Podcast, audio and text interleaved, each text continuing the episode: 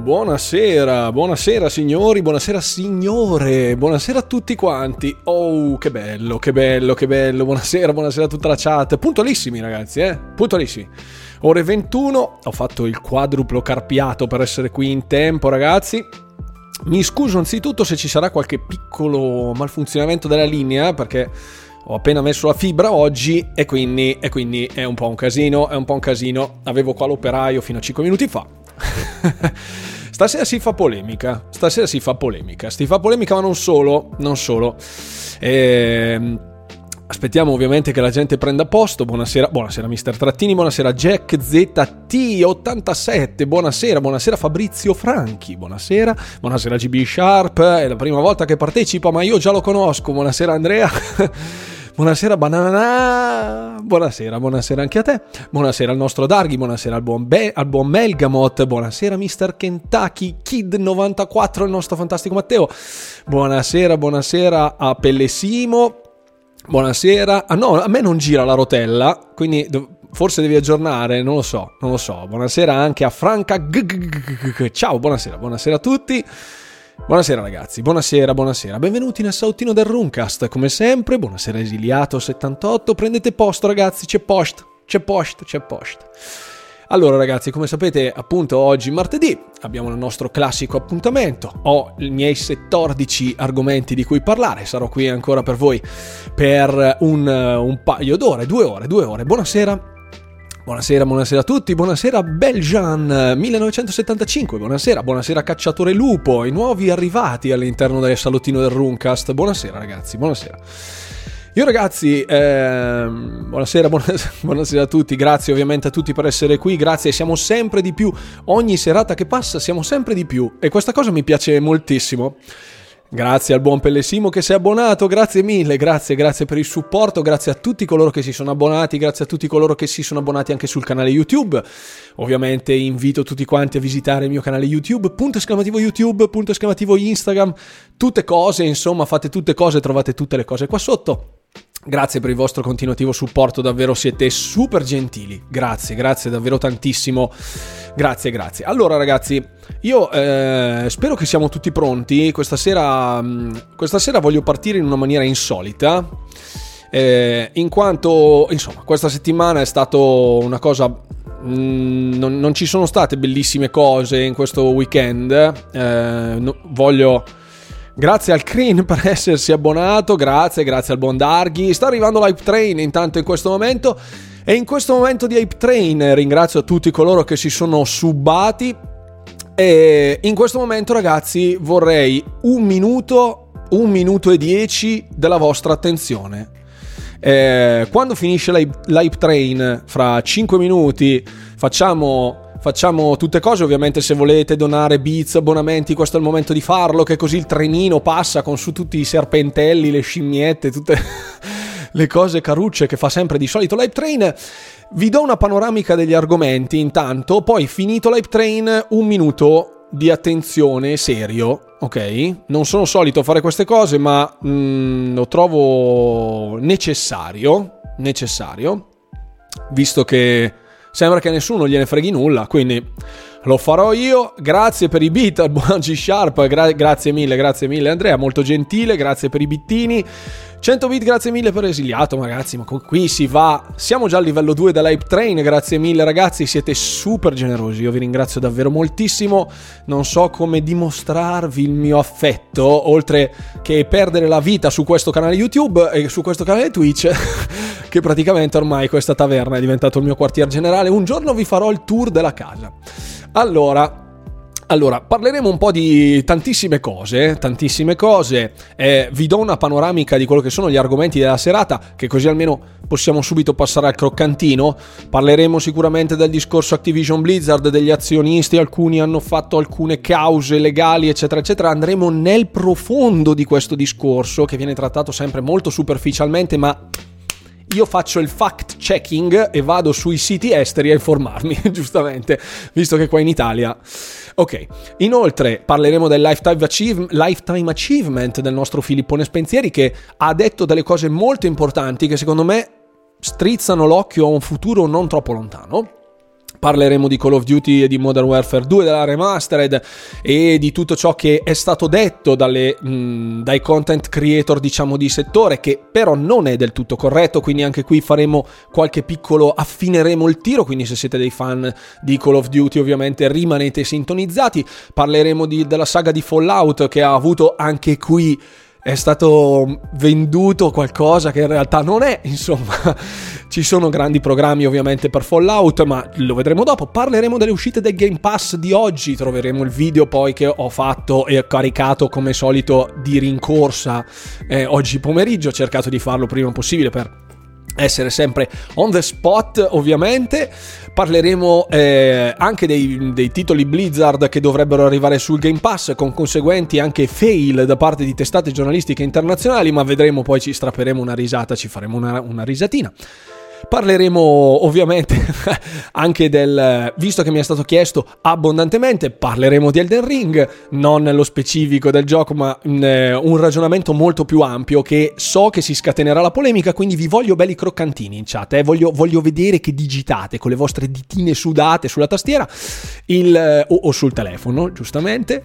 Parleremo del famoso Project Spartacus, ehm, cioè il Game Pass di Sony, visto che molti hanno detto, hanno, hanno un'idea abbastanza distorta di quello che può essere. Ovviamente io non, non, non, mi occupo principalmente di Sony, però visto che mi è stato chiesto, perché molti ovviamente hanno, sono multipiattaforma e seguendo me sul canale del Game Pass dicono ma cosa ne pensi del Game Pass di Sony? E dico no, non è il Game Pass funziona in un modo diverso, lo vedremo insieme ovviamente, non per fare console war, sapete che qui non è la casa della console war, guai. E, eh, e poi parleremo anche di Silent Hill che sono successe delle cosine, quindi tutti i fan, i fan, di Silent Hill restino sempre synchronized, perché ci saremo, ci saremo. GTA 5 su Next Gen, ovviamente è, uscirà in questo mese, vedremo le, quelle che sono le uscite più croccanti del mese in arrivo, non sul Game Pass, perché ovviamente c'è sempre stato un po' un po, di, un po' di casino, cioè nel senso cioè, è sempre stato informato, l'utenza è sempre stata informata su sto mega progetto della next gen di GTA 5, cioè, andiamo a vedere poi che cosa uscirà perché esce anche molto altro. Spero tra l'altro di riuscire a portarvi un titolo perché forse mi arriva la chiave di gioco. Forse, non lo so, però può essere. non lo so. Aspettiamo la fine dell'hype train ovviamente, grazie mille. Il, um, il, discorso di base comunque, siamo qui come sempre per fare un bel po' di informazione, sentitevi liberi ovviamente di porre qualsiasi domanda, facciamo un po' quel contatto che manca su YouTube. A me piace Twitch proprio perché ho la possibilità di parlare con tutti. E in moltissimi poi vengono su Twitch per farmi solo la domandina perché mi dicono non volevo scrivertelo nei commenti questa cosa non, non, non, funziona così, ragazzi. Cioè, i commenti di YouTube io rispondo sempre a tutti, a meno che ci sia scritte delle vaccate, però eh, rispondo sempre a tutti. E quindi se avete delle domande da pormi, me le ponete adesso che siamo in live, ovviamente per tutti coloro che seguono il podcast, perché c'è anche il podcast su Spotify, trovate tutto sulla mia pagina Instagram, trovate tutti i link dove parlo della lore di Diablo, trovate i, le, gli audio di, di queste live, arriveranno anche altri contenuti prossimamente sempre sul podcast per farvi compagnia, ovviamente, per tutti coloro che gioiscono della mia voce non particolarmente attraente, però questo è. E... E quindi, e quindi, ovviamente seguitemi anche su Spotify, seguitemi un po' dappertutto. Siamo arrivati al termine dell'Hype Train, quindi grazie mille a tutti, abbiamo raggiunto il livello 2, grazie mille. È stato un successo, sono partiti i serpentelli, perfetto. Allora ragazzi, un minuto di attenzione, adesso voglio un minuto esattamente di attenzione. Eh, chiederei gentilmente, eh, abbasso un attimo la musica, Ok. Un minuto ragazzi, eh, lo dedicherei alla... Um, come sapete nel mondo in questo momento non stanno andando molto bene le cose. Eh, personalmente conosco delle persone che mh, mm, vivono in, in, Ucraina, hanno la famiglia in Ucraina. Sono molto preoccupato ovviamente per, per i familiari, quindi voglio dedicare un minuto, nonostante può essere che mi shottino il canale, non mi interessa assolutamente niente, voglio dedicare un minuto di questa live eh, in, ehm, in, un pensiero alla popolazione ucraina che in questo momento non se la sta passando particolarmente bene, visto che il mondo del gaming si è un po' chiuso ehm, e sta donando anche moltissimi soldi, varie industrie videoludiche stanno supportando le famiglie, la Croce Rossa ucraina, eccetera, eccetera. Io nel mio piccolo posso solo dedicargli un, un minuto della mia, della mia live e mm, voglio omaggiare ecco, il popolo ucraino, chiunque sia che abbia dei parenti, amici in Ucraina, voglio omaggiarli con eh, questo, un minuto di silenzio, non fate le sub, non fate niente, un minuto.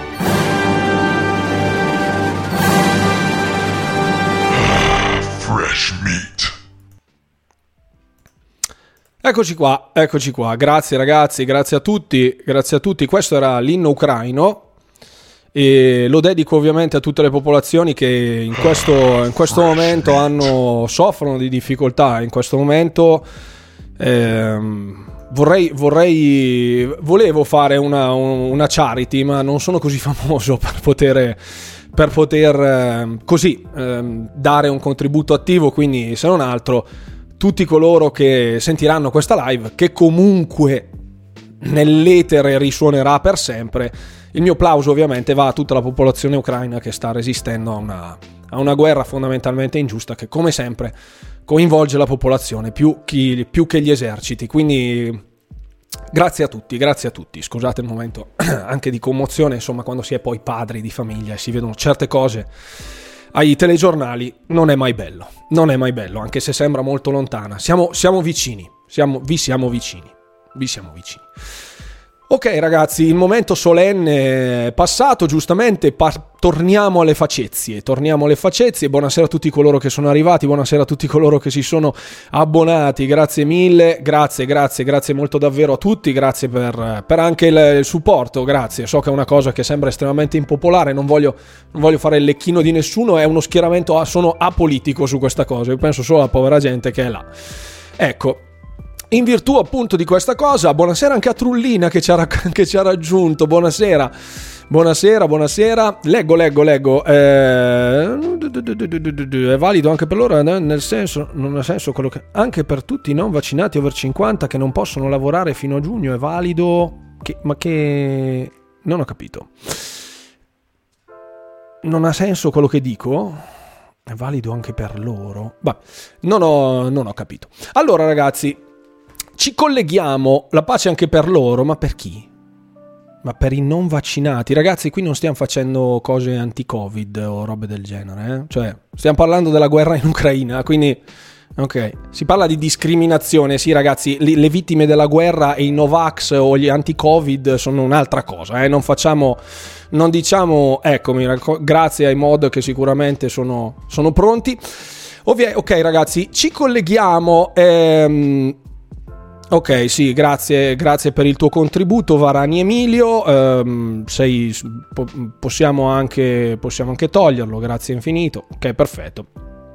Sì, sì, sì, va benissimo. Non stiamo parlando di polemica, di politica, stiamo parlando di gente in generale che soffre. Quindi sei cortese. Ecco, grazie mille. Grazie infinite ai mod, grazie mille. Oh, perfetto, che non ho voglia vera... Sì, no, ragazzi, lasciamo stare. I troll ci sono dappertutto. Se una persona dopo aver sentito una cosa, un momento di vicinanza alla popolazione ucraina ne approfitta per fare della, delle campagne personali, delle teorie personali, qui direi proprio di no. Mi ricollego proprio esattamente al discorso dell'Ucraina Perfetto, grazie mille ai mod.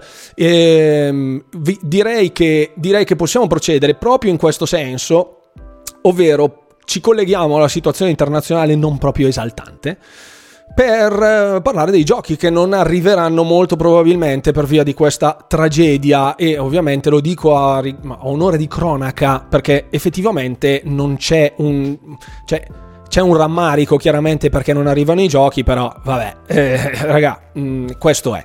I giochi che non arriveranno eh, molto probabilmente saranno Stalker 2, in quanto gli sviluppatori eh, sono proprio lì, nel, nel, mezzo del conflitto, quelli di GDC che sono ucraini, e eh, molto probabilmente anche Atomic Heart che doveva uscire il mese prossimo, non so se uscirà, quindi, quindi, quindi questo è. Grazie, grazie ragazzi. Sì, ma lo so che ci sono, lo, lo, lo so. Il, il, bello e il brutto di essere un content creator è che spesso e volentieri arrivano i fenomeni. Fortunatamente ho i miei mod grazie al buon Diego e grazie al buon Francesco che sono sempre qui, che, che vigilano sulla chat. Grazie mille. Grazie, grazie, grazie. È vero che ETS2 ha messo in pausa il DLC russo e pensano di fare un DLC ucraina per... Allora, di queste cose, ad esempio, ne ho sentite già diverse. Ho sentito che, ad esempio, Electronic Arts ha bannato, cioè ha tolto proprio dai contenuti una divisa russa ehm, proprio per staccarsi, slegarsi il più possibile. Ad esempio Microsoft dalla sua piattaforma di Microsoft Bing News ha censurato vari, ehm, vari giornali propagandistici della, soviet- cioè russi, sovietici non esiste più.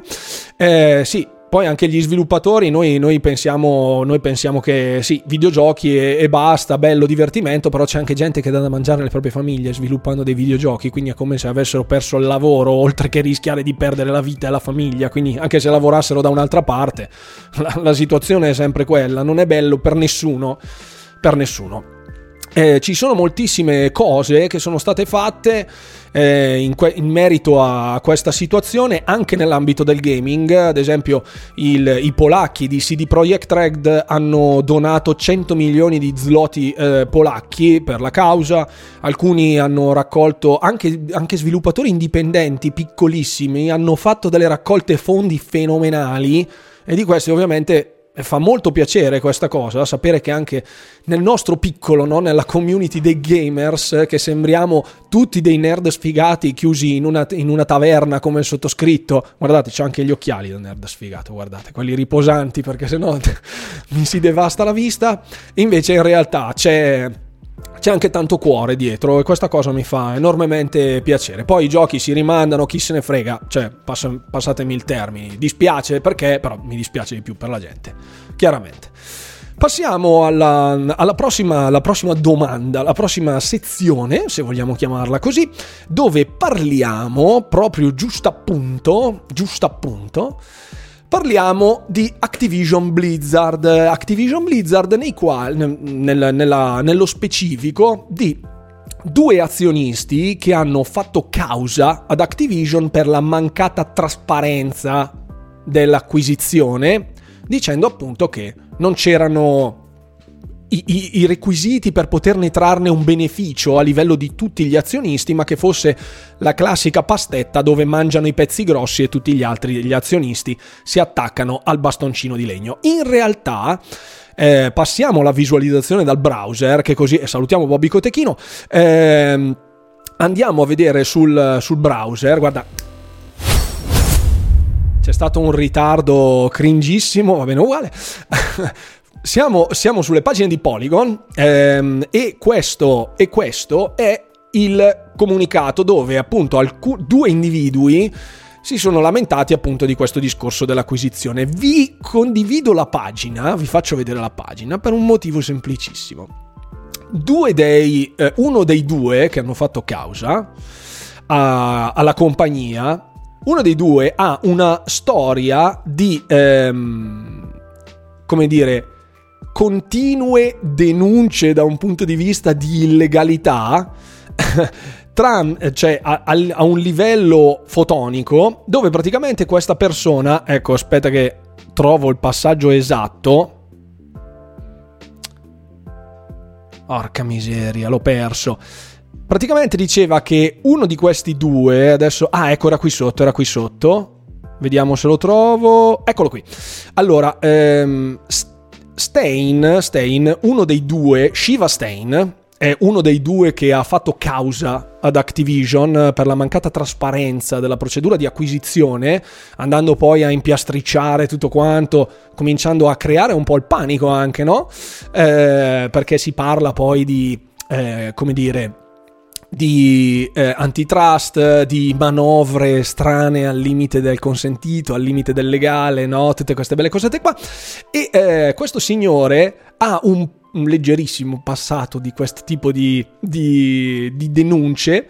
Infatti, eh, nel 2021 il signor Stein ha sporto 124 denunce, no scusate, dal 2018 al 2020, in un report del 2021, questo signore in due anni ha fatto 124 denunce di questo tipo, 124, e dice Ovviamente che metà delle, delle, denunce che ha sporto, delle cause che ha intentato, sono state dismesse in maniera volontaria dallo stesso, quindi molto probabilmente lui ci prova, poi se va bene evviva, si stappa lo spumante e eh, dice che praticamente questo signore è il secondo in tutti gli Stati Uniti è secondo soltanto alla Commissione Security and Exchange per questo tipo di cause.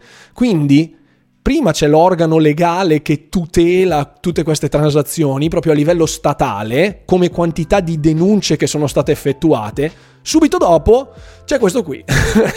c'è questo qui che si sveglia la mattina e intenta cause legali contro tutti. Ecco, quindi ovviamente quando sentite, io quando sono, ho sentito queste due, queste, queste, news, un top player, il vicino di casa che tutti vorrebbero avere, può essere, può essere.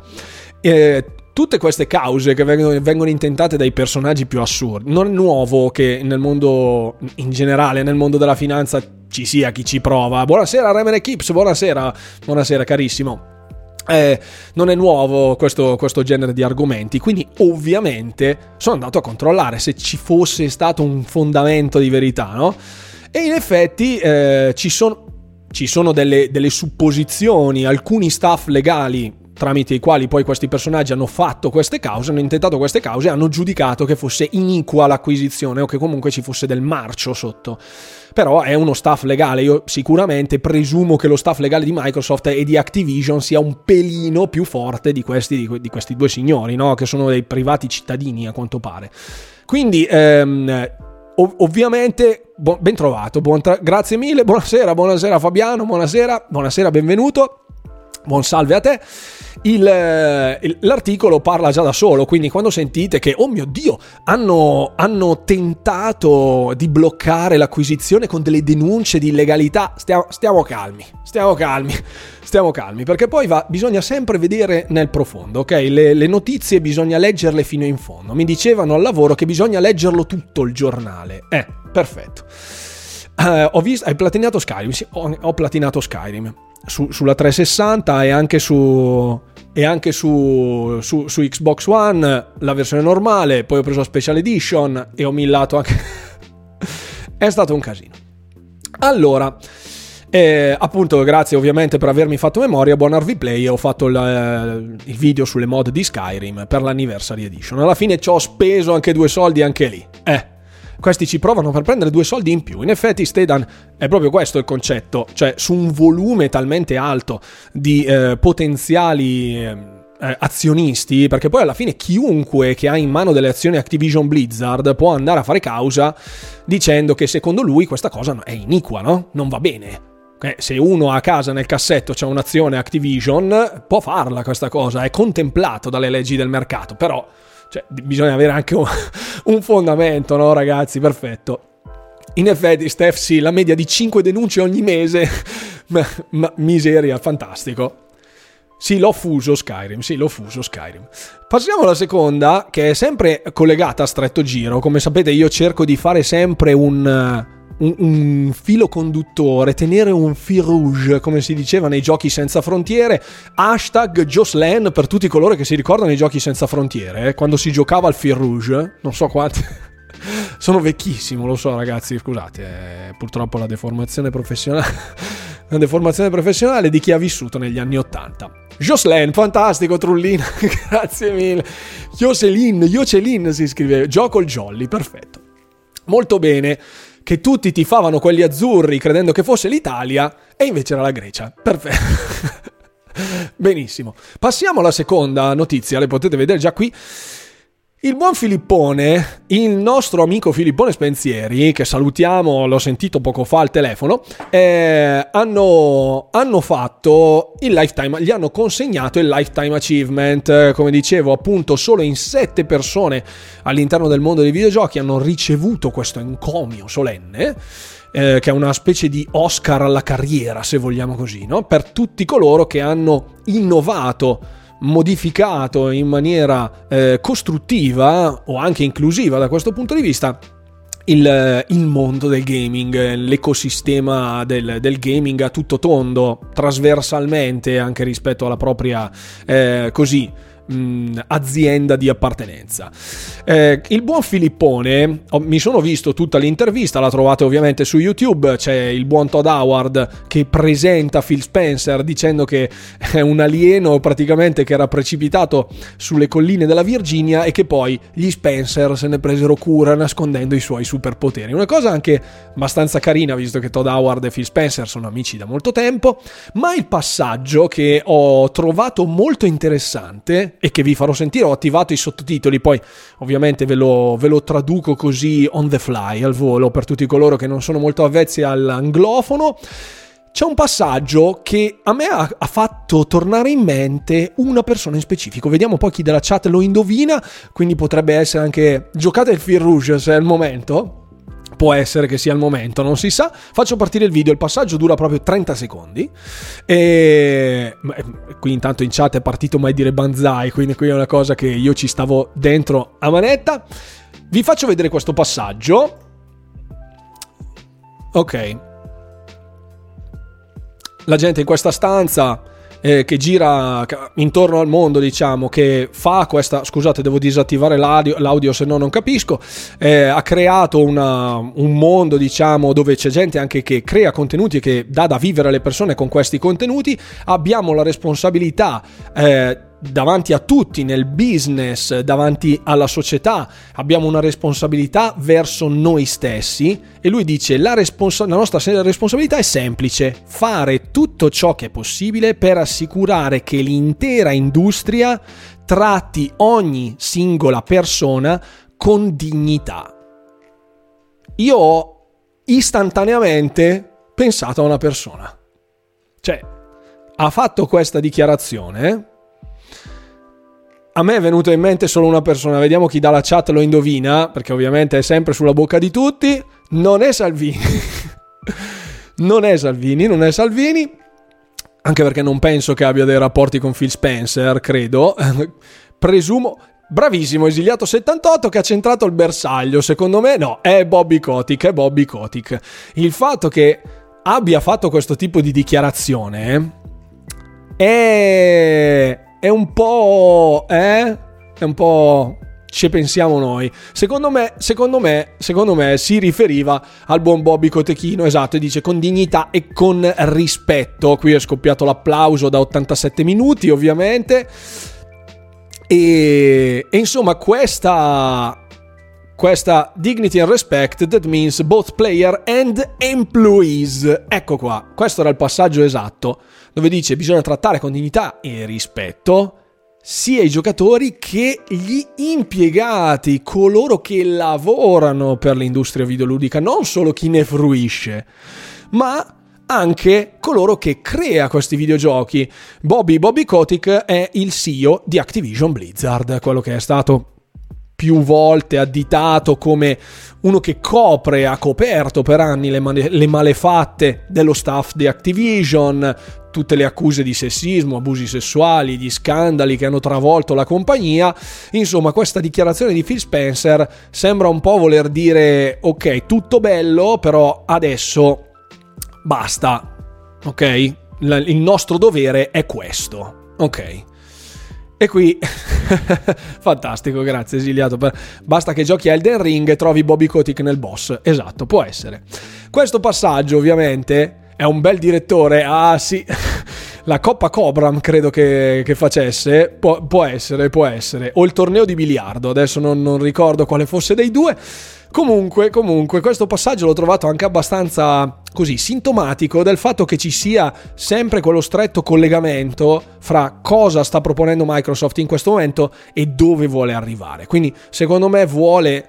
Mm, Phil Spencer sicuramente non è un personaggio costruito perché da quanti lo conoscono intimamente hanno sempre detto che è sempre stato un giocatore prima che un un addetto ai lavori e ha sempre puntato, gioca anche con le persone, infatti anche qualcuno su Rainbow Six Siege l'ha incrociato e ci ha parlato in audio, ci rideva e ci scherzava tutto tranquillo, nonostante lui fosse praticamente il numero uno di Xbox, quindi tutto, tutto morbido.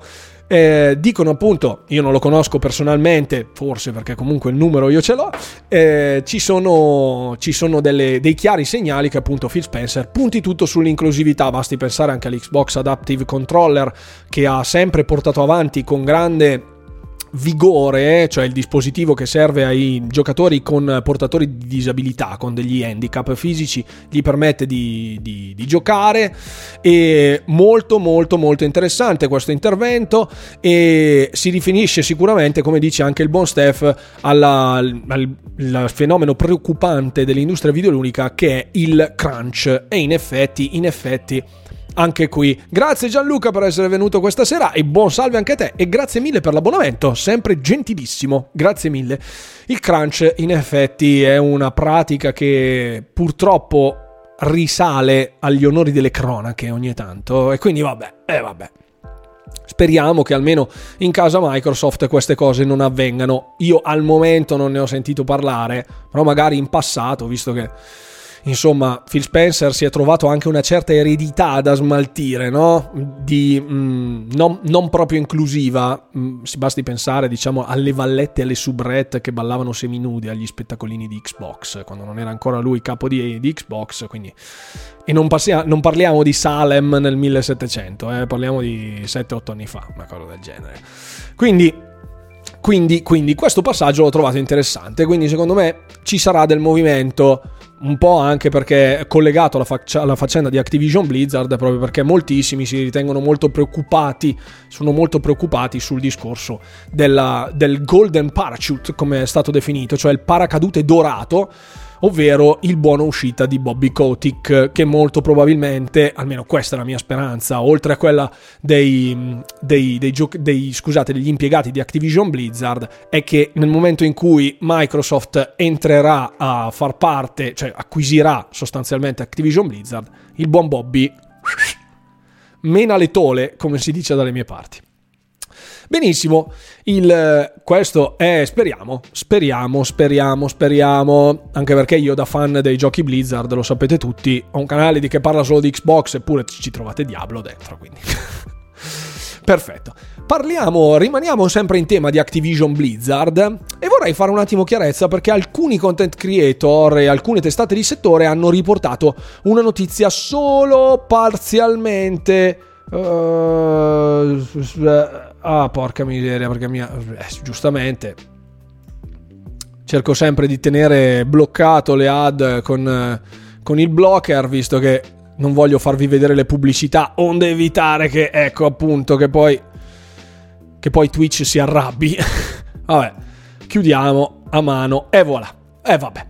Allora, il report, il report di questi giorni. Allora, secondo te che fine farà Stalker 2? Ne abbiamo parlato poco fa quando stavamo parlando di Ucraina. Io lo vedo malino, nel senso che la data dovrebbe essere a dicembre, piazzata adesso, ma credo che ci sia un bel delay. Sì, sì, sì.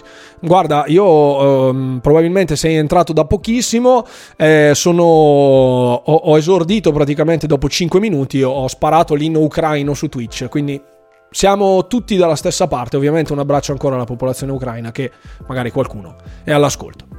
Non lo vedo bene, non lo vedo bene, non lo vedo bene Stalker, non vedo bene neanche Atomic Heart che è dalla controparte russa, ma basta pensare anche Wargaming per esempio, quindi i papà di World of Tanks, World of Warships, eh, compagnia cantante, anche tutto quell'ensemble che è russo ovviamente, anche lì no good, no good, ovviamente come abbiamo detto prima, dei giochi chi se ne frega, però, però, però, questo è.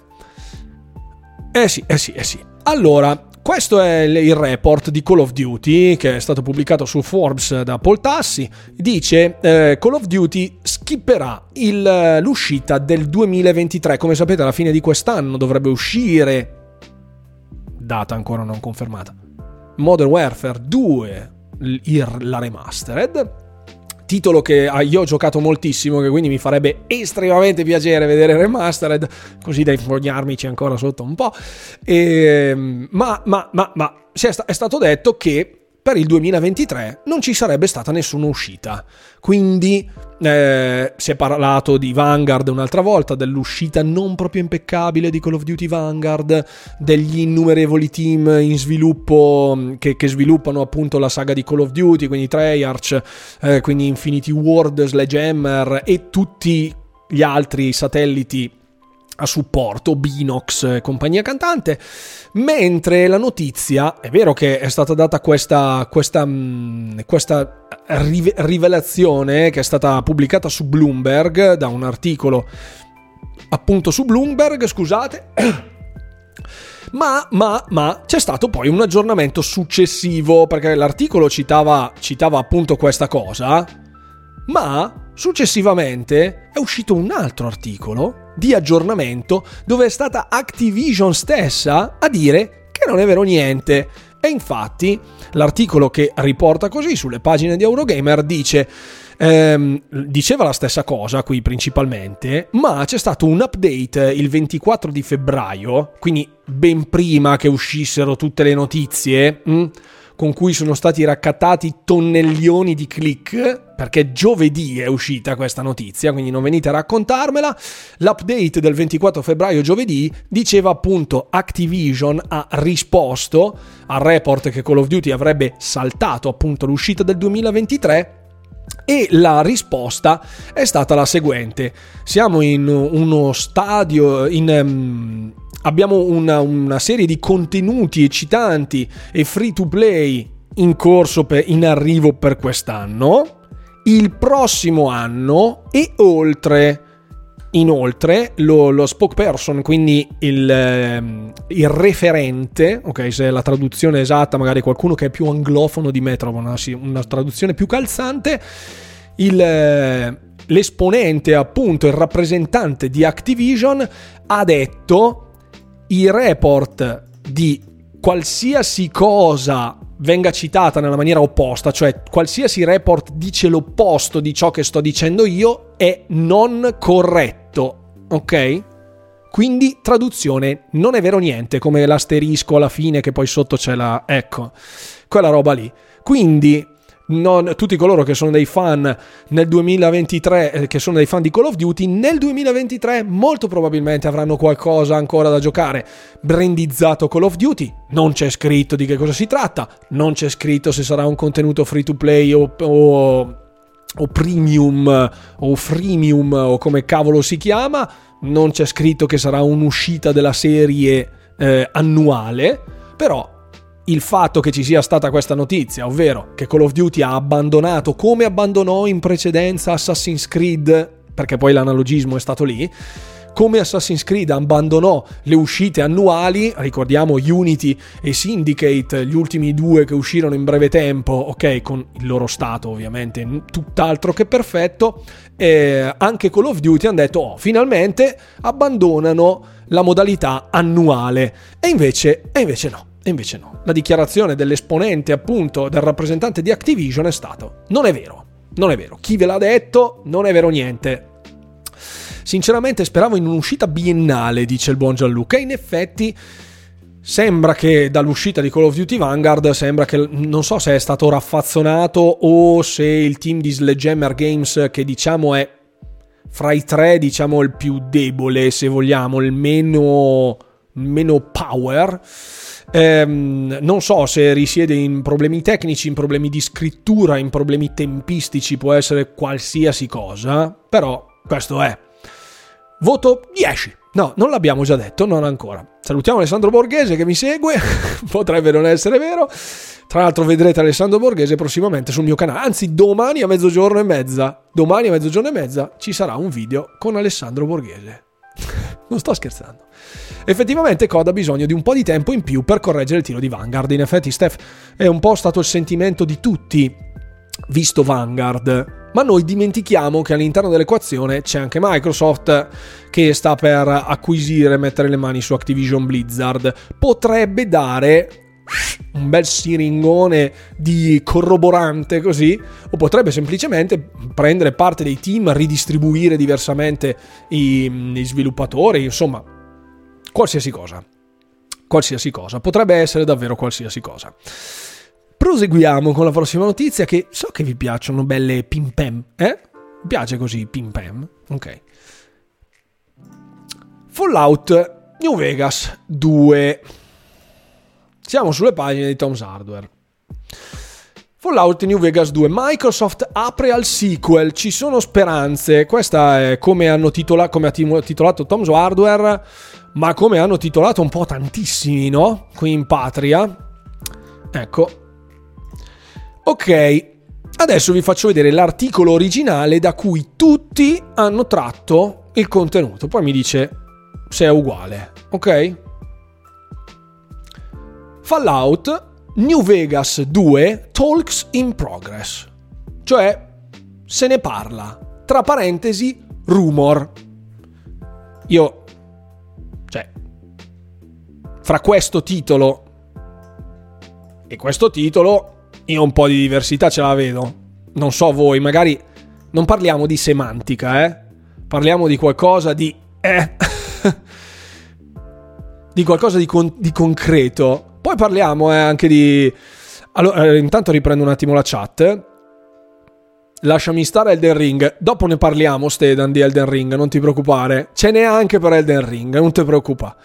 Ogni software house così ha solo due anni per sviluppare un gioco e i risultati non sono buoni, può essere effettivamente, ma ripeto, Microsoft sulla questione di Activision Blizzard, quindi anche di come vengono sviluppati i titoli, i, i, i, i team all'interno potrebbero doversi trovare a fare una mole di lavoro.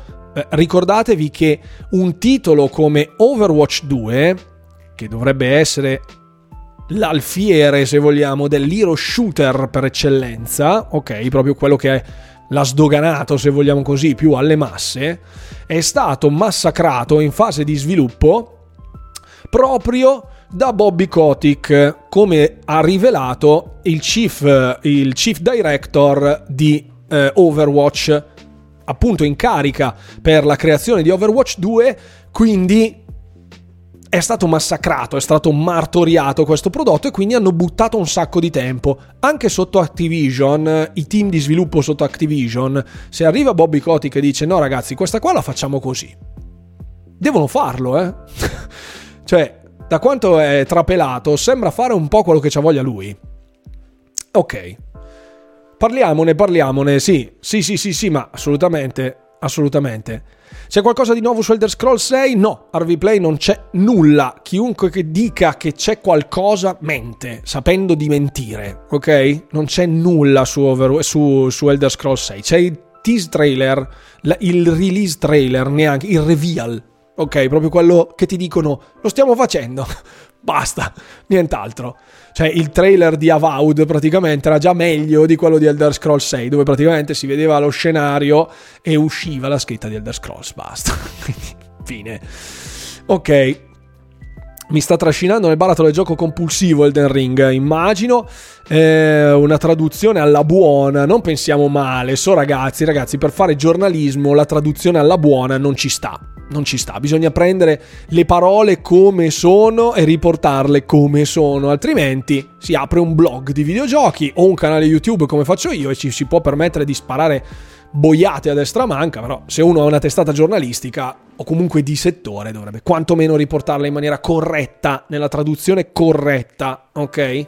Perché poi la semantica è tutto. Nel mondo della comunicazione la semantica è tutto. Warcraft arriverà nel Game Pass? Secondo me sì. L'ho già detto in tempi non sospetti. Il giorno dell'acquisizione di Activision Blizzard mi hanno telefonato in 14, specialmente anche i miei vecchi compagni di Gilda, e mi hanno detto: Eh, adesso c'è il canale, tutto parla di Xbox, di Microsoft. Adesso rifacciamo la Gilda subito. No, no. No, no, la Gilda ovviamente, perché altrimenti ho finito di, di lavorare su YouTube ma comunque, ma comunque questo è, quindi secondo me arriverà su PC Game Pass sicuro, può essere che ci sia un porting anche per le console, non da escludersi, eh, anche in vista del discorso cloud gaming. Quindi, quindi sì. Aspetta Overwatch 2 tantissimo, anch'io Stedan, io ho ancora Overwatch 1 sul, sul, sul, su Xbox, eh. io l'ho giocato moltissimo, mi è piaciuto veramente un sacco. Eh, buonasera, buonasera Ago94, ciao, un altro della community Discord, ovviamente vi invito a iscrivervi alla community Discord, specie se siete abbonati, eh, voi non fate finta di niente, se siete abbonati ovviamente avete la possibilità di entrare nella chat degli abbonati loggandovi sul canale Discord con la vostra utenza Twitch. Questo messaggio è stato offerto da Walker. La Gilda si fa la ex novo disagio, la disagio guild? No, se rifaccio la Gilda la chiamerò come la mia Gilda originale che mi porto il nome dal 2007, ovvero Sons of Odin. Ma perché serve un MMORPG su Xbox? Eh sì, serve, serve. serve un MMORPG, sì. C'è anche del Death Scrolls Online, tra l'altro. Comunque, va bene, comunque sì, sì, Warcraft comunque ha il suo fascino questo povero ragazzo che deve pagarsi il McDonald's, come fa a non fare un bel titolazzo a caso? Giusto così, giusto così. Il mondo, il mondo dei titoli fatti a caso. Benissimo. Io seguo tra l'altro un content creator statunitense eh, che appunto pubblica contenuti, giustamente essendo negli Stati Uniti, nel cuore della notte. Quindi io solitamente quando finisco di montare il video trovo uno dei suoi video. E siccome Xbox eh, tira parecchio, negli Stati Uniti specialmente, ogni tanto rido delle thumbnail che fa dove dice tipo Xbox New Exclusive. Caratteri cubitali, fotonici, così, e poi non è vero un cazzo. fantastico, fantastico. Ovviamente lo, se- lo seguo solo per farci due risate perché a livello contenutistico è veramente poca roba. Dunque, dunque, i, parliamo appunto di Fallout New Vegas 2. Ci sono dei eh, titoli fatti a caso, o più che a caso, sicuramente. Ci sono delle. Se ne parla, ok? Il fatto che Obsidian eh, sia di mezzo eh, insieme a Bethesda do, dopo l'acquisizione. Io il giorno dell'acquisizione di Bethesda. Ehm, il giorno dell'acquisizione di Bethesda e da parte di Microsoft dissi Fallout New Vegas 2 subito. Perché ovviamente Bethesda e Obsidian così fanno fichi fichi, ok? In effetti qui appunto su un broadcast, su un broadcast di Giant Bomb, Jeff Grubb aveva detto queste parole. This is very early, quindi siamo agli stadi proprio iniziali, molto molto molto presto, ma la gente ha iniziato a chiacchierare e sono uscite queste parole in una frase. Queste parole erano Obsidian e New Vegas 2. Questo è tutto quello che è saltato fuori su Fallout New Vegas 2. Cioè, uno in un corridoio ha detto Obsidian e l'altro New Vegas 2. Basta. Fine. Questo è quello che è stato. Cioè, potrebbe essere stata così.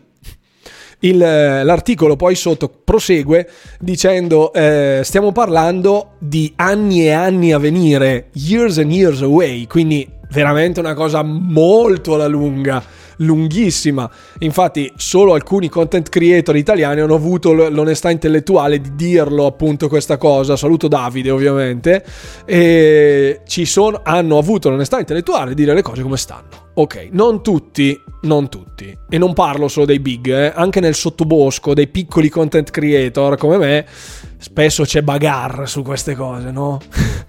però, però, giustamente c'è, so, c'è un fondo di verità, ma molto sporadico, cioè è stata, è stata detta questa cosa, è finita lì.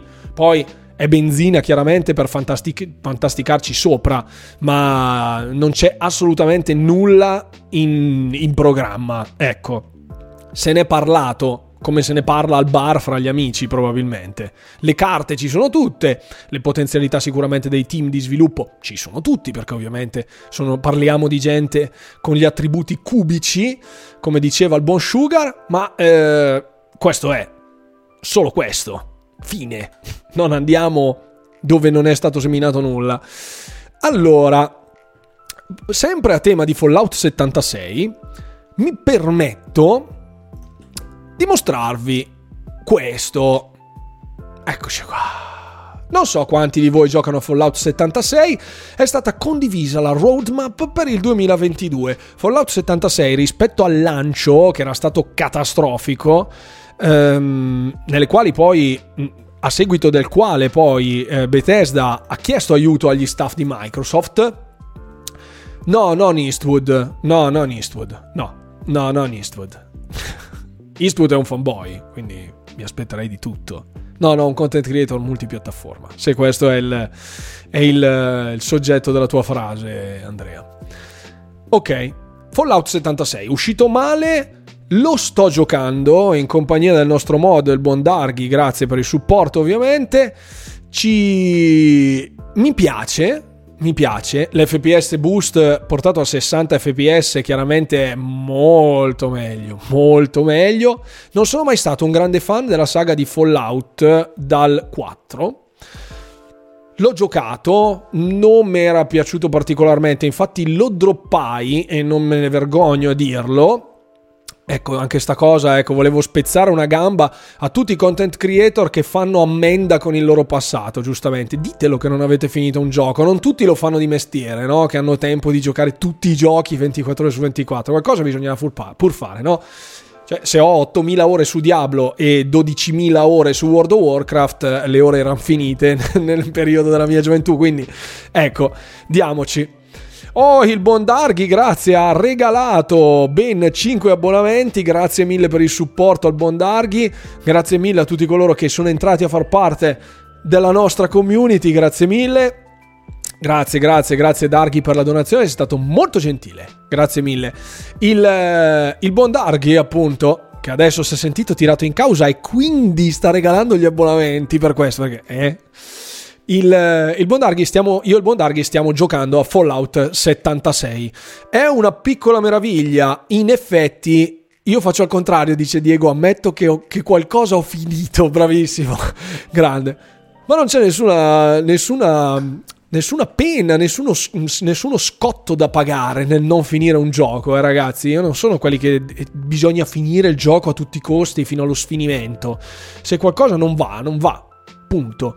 Io eh, ho una lista, non dico lunga, ma comunque notevole, buonasera al Barba che ci ha raggiunto, i, di titoli non conclusi. Non, non, c'è nulla di male, ragazzi. Finiamola con sta cosa che oh, se non hai finito. Io, uno mi, aveva, mi ha chiesto se avevo finito The Witcher e io gli ho detto sì, ho finito The Witcher 3 e ho finito anche i due DLC, mi sono piaciuti molto.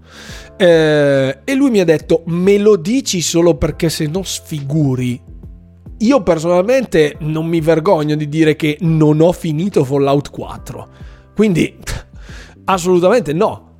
Assolutamente no. Ma che ragazzi, cioè, diamo, diamo un... Ecco, basta con questa cosa dei fenomeni che chi, chi finisce tutti i giochi è un bullo. Basta, eh, basta.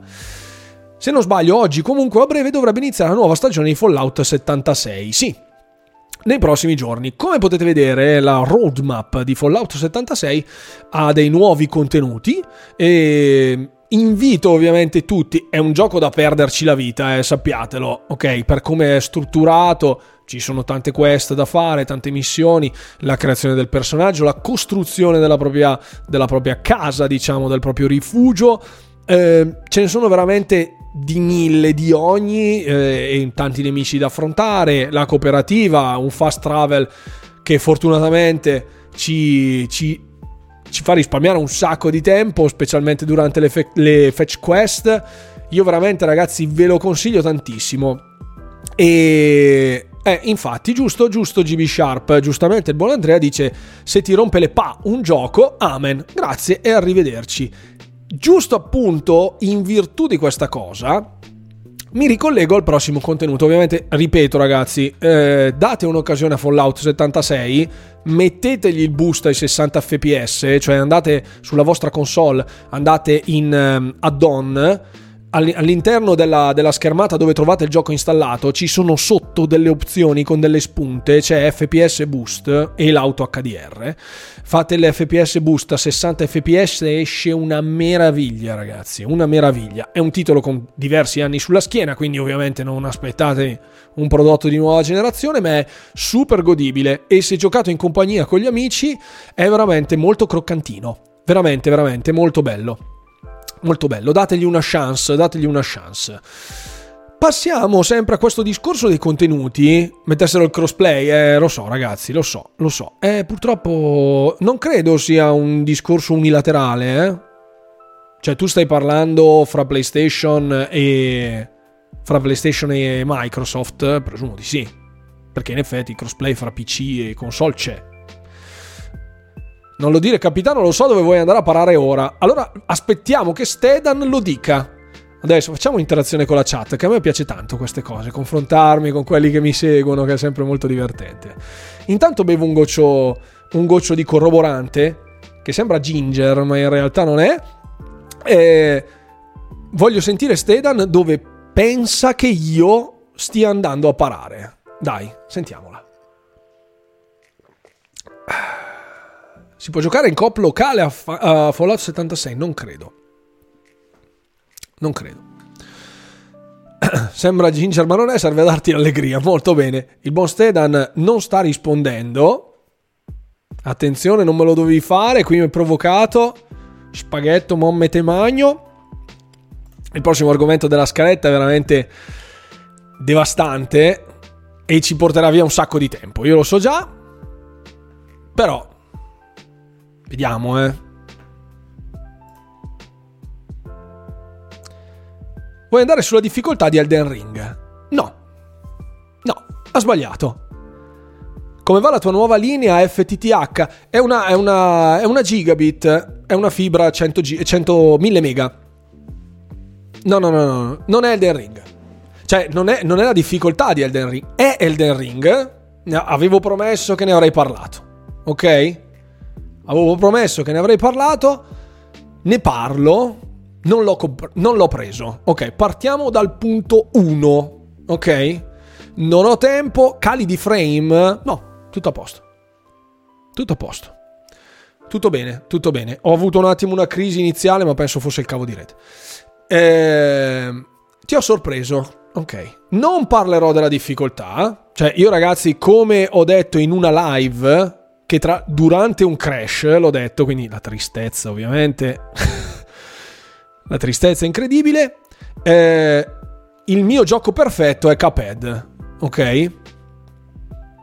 No, no, no, non parliamo dei cali di frame, non parliamo dell'ottimizzazione di Elden Ring, non parliamo della polemica su Elden Ring dovuta all'ottimizzazione, ok? Ok.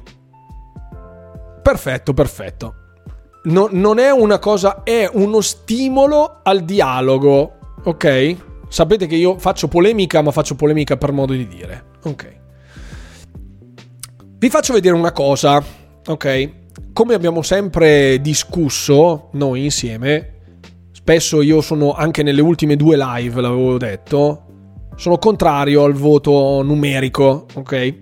E in effetti molti, molti content creator in questo, in questo periodo un po' portati anche dal muro di 10, dal proverbiale muro di 10, si sono lanciati anche in costruzioni molto fantasiose pur non avendo il gioco in mano perché a quanto pare i content creator anche alti, anche di un certo livello, non hanno avuto non hanno avuto le chiavi di gioco per tempo e quindi non hanno avuto modo di provarlo in maniera concreta prima di poter esporsi eccetera eccetera tutta una serie una disamina di cose. Adesso il gioco è fuori e la gente lo sta valutando. Perfetto. E qui ci siamo.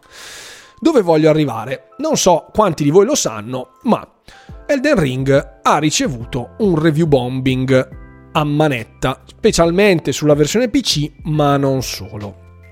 Allora, io sono super a favore dei giochi di combattimento all'arma bianca, quindi ho giocato moltissimo For Honor, mi è piaciuto tantissimo The Witcher, nonostante ad esempio il combattimento di The Witcher non sia paragonabile a un titolo di From Software.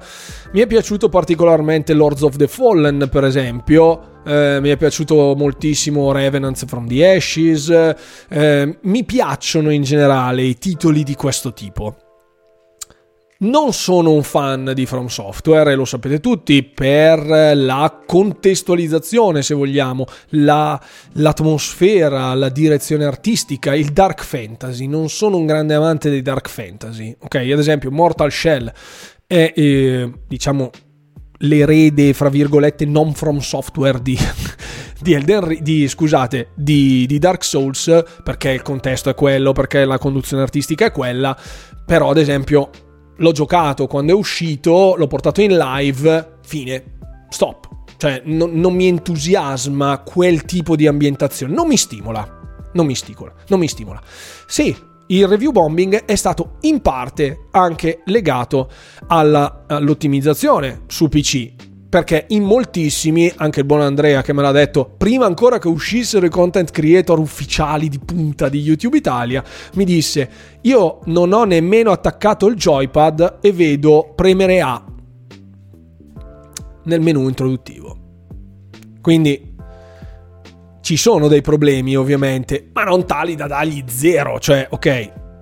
Allora, il review bombing non è nuovo, il review bombing Vorrei porvi in analisi, siamo su un terreno molto accidentato, quindi spero, ovviamente invito la chat, certo, ripeto, non siamo qui per far polemica, né fazionismi, né console war, eccetera, eccetera. Vorrei porre alla vostra attenzione un paio di punti in analisi con Elden Ring, ok? Elden Ring, come sapete, su PC ha veramente tritato la classifica di Metacritic e questa è il Metacritic, io non uso Metacritic, ok? Io vado su Metacritic solo quando c'è qualcosa inerente al review bombing o eh, a, a, statistiche che mi vengono fornite spesso e volentieri, ma solo per un puro gusto di analisi, ok? Appunto non da 10 ma è bello ad esempio esiliato che lo sta giocando. GB Sharp mi dice appunto come ti dissi 0 no ma non 10 ok quindi c'è un buon ventaglio diciamo di interpretazioni stessi problemi. Esatto perfetto. Ok il um, il Metascore, che sostanzialmente è una media dei, dei voti della critica specialistica, fa eh, 95. Come si fa a fare review bombing quando non hai vergogna per ordinare un gioco a scatola? Albi, dovevo dirlo dopo. grazie Alberto che mi ha anticipato, grazie mille. che miseria. Confermo lo stuttering, qualche calo di frame rate dopo giga è enorme, perfetto, ci sta. Allora, eh, questo, questo per quanto riguarda il mondo di Elden Ring è un sintomo che forse la gente si affida tanto a questo e dall'altra c'è tanta gente che si affida molto a questo. Ok, la verità penso stia nel mezzo. Ovvero, io mi ho guardato molti streamer che l'hanno portato, non l'ho comprato, ovviamente, perché non è il mio gioco, ripeto. È indubbiamente ricco di qualità. È indubbiamente un titolo from e questo vale come arma a doppio taglio. Nel senso, non, non, è che si può perdonare a tutto perché è di From e non è che per forza bisogna dire ah che schifo un gioco di From perché non piacciono i Souls like o i Souls o From Software nello specifico. Perché vuol dire fare fanboismo ok? Cerchiamo di trarre una direzione univoca sicuramente delle ottime qualità e ok. La gente l'ha review bombato per il discorso dell'hype.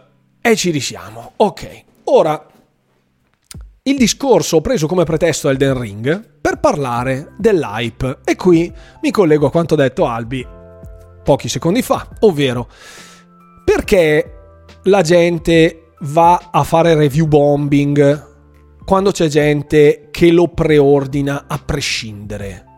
Cioè, quando ci sono milioni di copie vendute, milioni, ok? Al day one, scatola chiusa, con il gioco che non, non si è visto praticamente. Sì, c'era qualche trailer, c'era qualche demo giocabile, qualche content creator molto di settore l'ha portato. Il gioco è stato preso a scatola chiusa e ha fatto milioni, milioni di copie vendute. Di tutti questi milioni, volete davvero farmi credere che sono tutti dei fan dei Souls-like? Tutti amanti del genere, tutti fan di From Software, tutti fan di Martin, che adesso, ma sembra che George Martin abbia... Io non so che cosa abbia contribuito effettivamente alla, alla, durante la creazione di Elden Ring non so se è il concept che ci sta dietro, non ho indagato, ok? Ma tu, ogni tassello è andato a costruire una pubblicità, sostanzialmente. Quindi, obiettivamente, è stato costruito un, fen- un lancio fenomenale. È stato pubblicizzato un lancio fenomenale.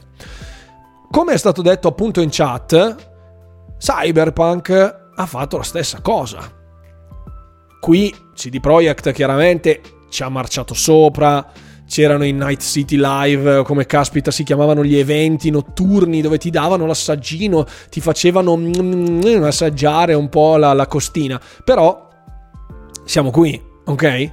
Esatto, la gente lo ha preso per i 10. L'ho chiesto ai diretti interessati, perfetto.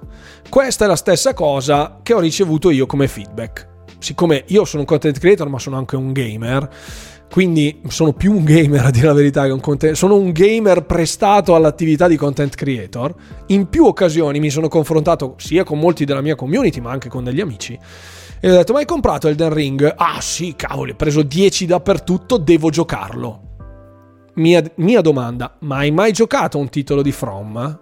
no ma mi hanno detto che è il più accessibile ma hai mai giocato a un titolo, a un Souls-like quantomeno, come meccaniche? No.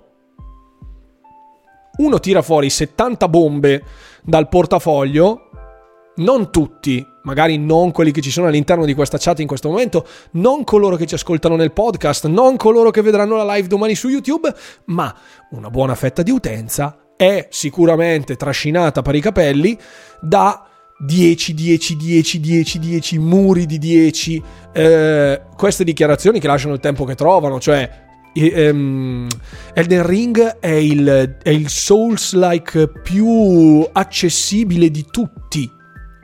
È più accessibile per uno che gioca già a questo tipo di genere.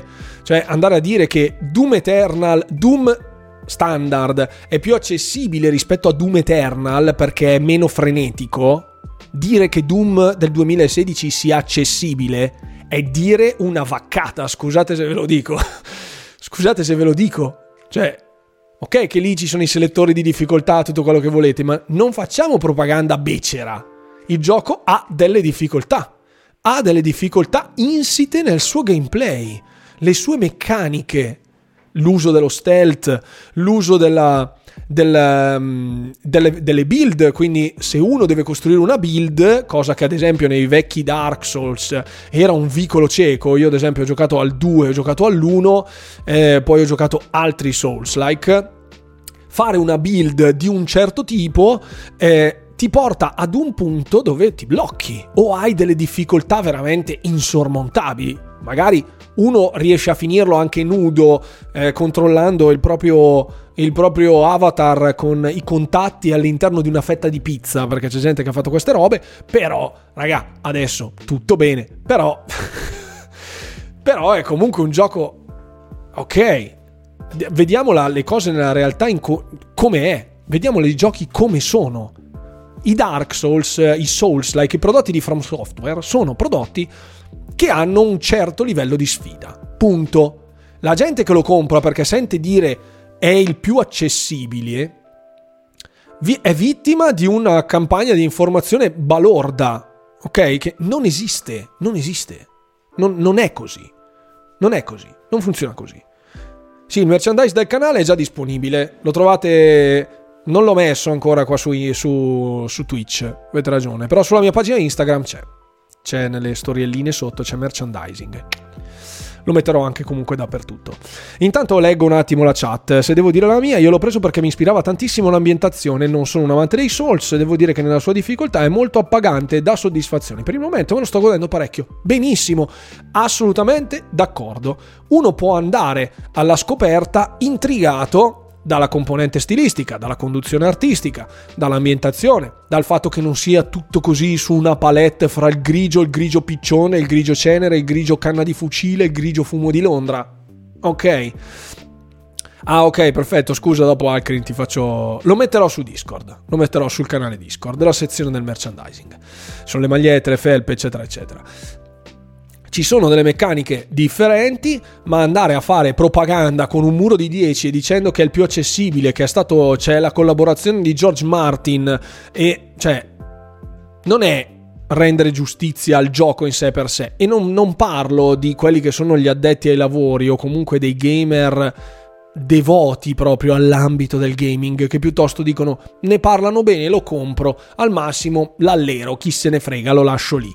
Però ci sono dei limiti che a quanto pare non sono stati pubblicizzati correttamente, ma la colpa è di chi vende il prodotto o di chi lo compra e non va a vedere? Perché il problema è che chiunque può mettere in vendita qualsiasi cosa. Cioè, ciao No Man's Sky, sto parlando di te. Ognuno può mettere in vendita ciò che gli pare. Se poi la gente si fida, va in fiducia.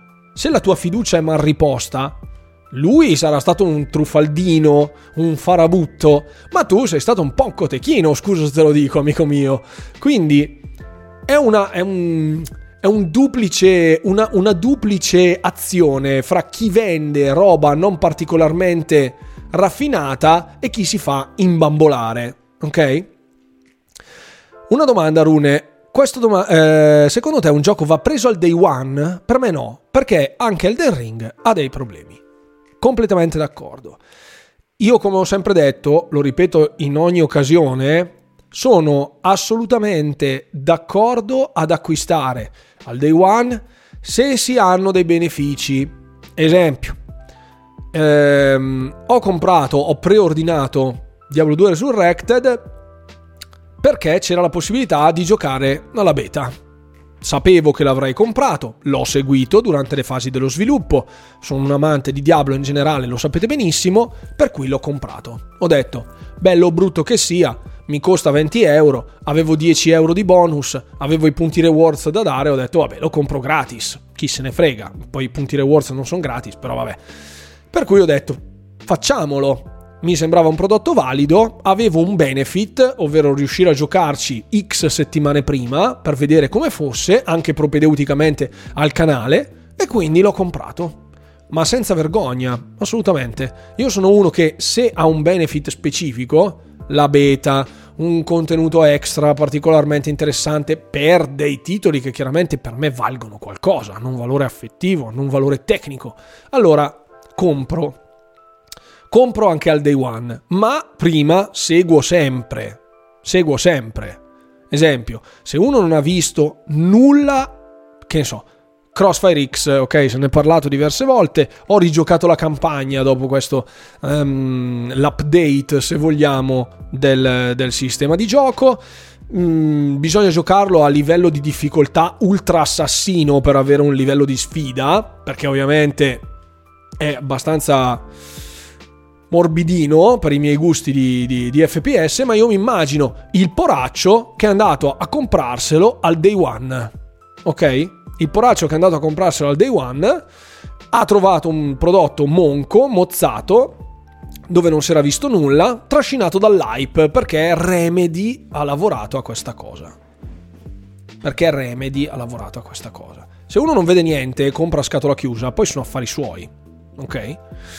Io personalmente dubito sempre di tutto e di tutti, quindi se non ho un vantaggio concreto non compro al day one. Assolutamente. Il pre-order fa bene a chi compra il gioco usato al GameStop il giorno dopo il lancio. Questo è molto vero. Questo è molto vero. Inoltre, ci tengo a puntualizzarlo, la gente poi si infuria e va a chiedere i rimborsi, raga. Va a chiedere rimborsi. Qui siamo a livelli Cioè, scusa, il gioco è lì, non è che non funziona, vai a chiedere i rimborsi. Sì, Remedy ha fatto di tutto perché non si sapesse che aveva lavorato, in effetti, su Crossfire X, è giusto, è giusto, è giusto, è giusto. La grande parentesi di Elden Ring, cioè un titolo che reputo che abbia sicuramente delle caratteristiche molto valide e che non fa per me, ma anche solo per il monte ore da doverci dedicare, che non ho, non essendo fra i miei titoli preferiti, fra il mio tipo di gioco preferito, fra il mio stile di gioco, la mia conduzione artistica preferita, tutto quello che vi pare, non è fra i miei top 10 games della vita, qualsiasi lavoro di From Software, proprio per mio gusto personale, e quindi non l'ho preso non dubito di, della, della, qualità del titolo, eh. non l'ho provato quindi non posso parlare da un punto di vista della difficoltà, della resa tecnica, non l'ho visto con mano, ho solo visto gente che ci giocava. In, in abbondanza li ho seguiti durante, durante l'editing, io tengo sempre qua Twitch e guardo un po' a vari content creator che lo giocano, content creator di una certa qualità. Eh, ok.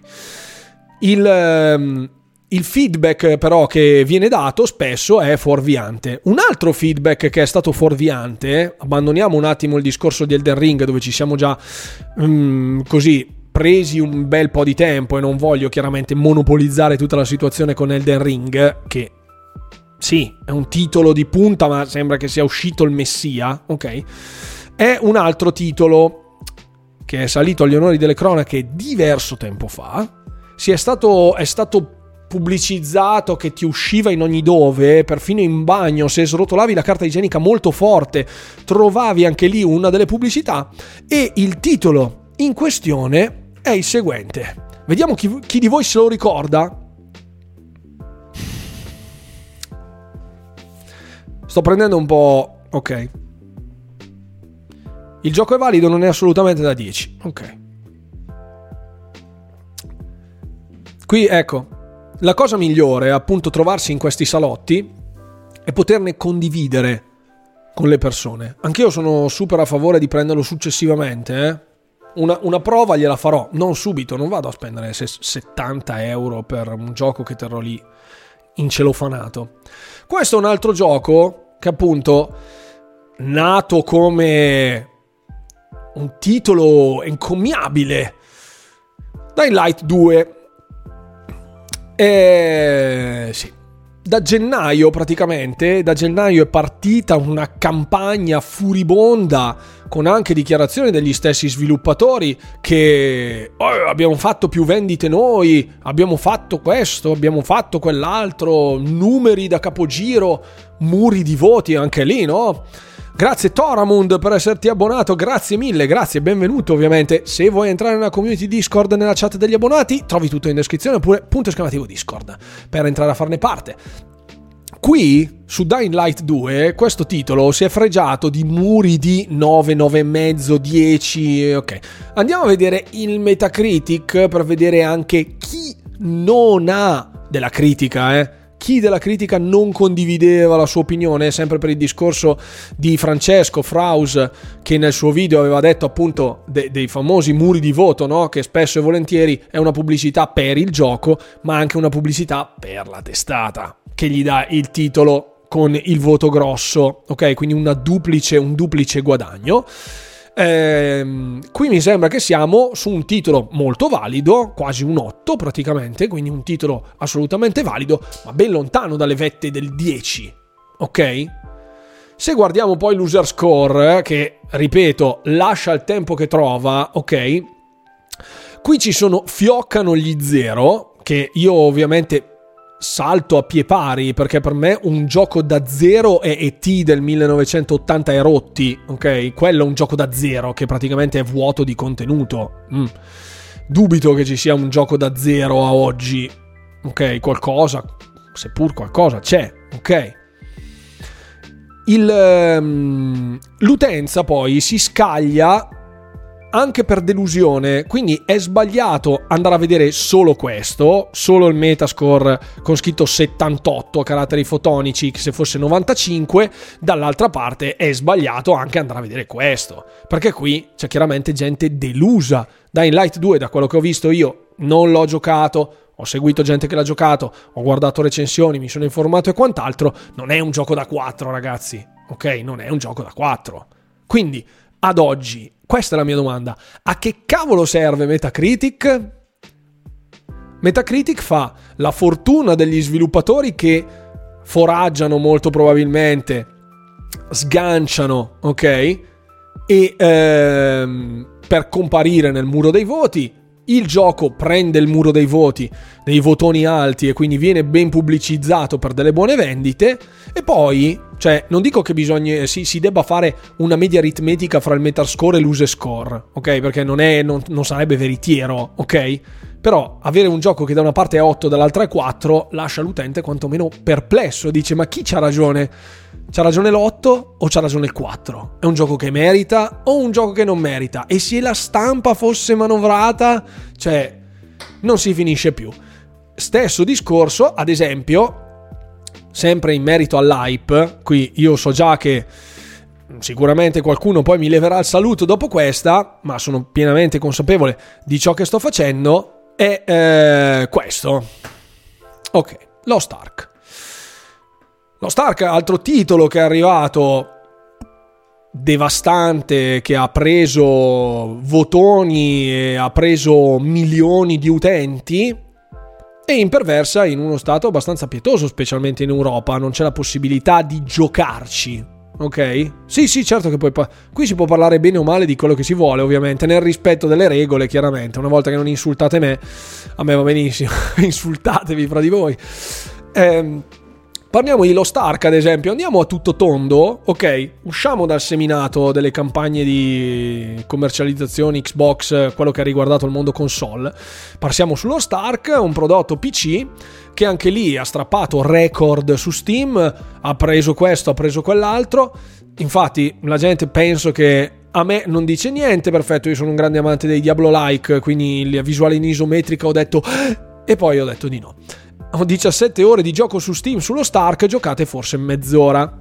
C'è anche da dire che le persone non lasciano feedback quando le opinioni sono positive, ma non perdono tempo a buttare fango per quelle negative. Sì, il lancio dello sterco verso uno sviluppatore è diventato sport olimpico ormai.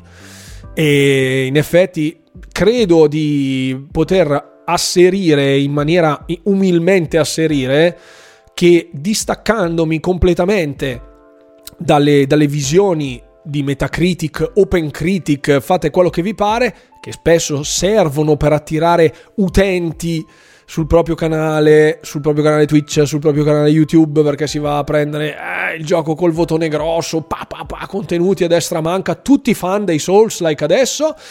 Poi resta tanta tristezza perché quando alla fine di un'analisi si arriva a un punto dove bisogna ammettere le cose come stanno, bisogna inventarsi la camminata sugli specchi, l'arrampicata sugli specchi. E questa è una scena abbastanza impietosa che sta colpendo già qualcuno dei miei colleghi ben più noti di me e che effettivamente adesso ci stanno rimettendo un po' la faccia perché non eh, nello specifico caso di Elden Ring, ma anche in casi più arretrati, parlare bene di un gioco, difenderlo a spada tratta per negare l'evidenza e per fare l'outsider e quindi sedurre un certo tipo di utenza è controproducente, poi sembri soltanto un cotechino e basta. Quindi chi usa Metascore, il Metacritic, per attirare utenza poi sarà vittima del suo stesso male. Questa è veramente una delle regole che penso di aver intravisto nel mondo della creazione dei contenuti e ovviamente dal quale io, alla quale io mi attengo pedissequamente, quindi non fare mai un gioco, non fare mai la recensione di un gioco che ha sopra il 90. ok. Questa è la, mia, è la mia. Non mi piacciono i voti, non mi sono mai piaciuti i voti, neanche a scuola, chiaramente, perché non ero poi sto genio. Però effettivamente deve esserci un chiaro indice di ciò che può essere mm, una valutazione oggettiva di un gioco, ma qui parliamo di contenuti sistematici in virtù del voto. E un po', come ho sempre detto, è perché la gente non vuole leggere. Ok, questo, il Metacritic, è scorrere in fondo alla pagina di una recensione che un povero Cristo ha scritto, giocandosi un titolo magari 40 ore, 50 ore, dove c'è tutta l'analisi, l'analisi sulla trama, eh, sulla direzione artistica, sul comparto audio, sulla localizzazione, sugli easter egg, sulla creazione, lo sviluppo del gioco, il motore grafico, tutte cose, scivolare giù in fondo la recensione con la rotellina, stecche, stecche, stecche, quanto ha preso? 7? No, allora no, non lo prendo. È così. È così. Poi c'è anche questo, il grande problema dei... Grazie mille Waving Tangent per esserti unito. Eh, il, il, mondo del gaming messo in forme di valutazione ad oggi è molto pericoloso. Molto pericoloso. La gente vuole i votoni. La gente vuole vedere 10 lo compro, assolutamente. E poi non ha mai giocato a un Souls-like la gente vede 5 su, se, scusate, 7 su un voto, è come dirgli 2. Ecco appunto GB Sharp ha scritto giusto. 9 è la media e il 7 è come un 2. È vero. È vero. Quanti di voi andrebbero a comprare un voto, un gioco che ha preso 7? Se trovasse il muro dei voti, ok, parte il trailerone fiume, muro di voti, arriva eh, GameSpot, eh, Pinco, Pallino, ehm, le, tutte le testatiche giornalistiche di settore ehm, e arriva, pum, 7. Lo compri? Tu, tu che sei lì in chat, lo compri? Un, vo- un, un gioco che dietro ha un muro di 7, 7,5, 8.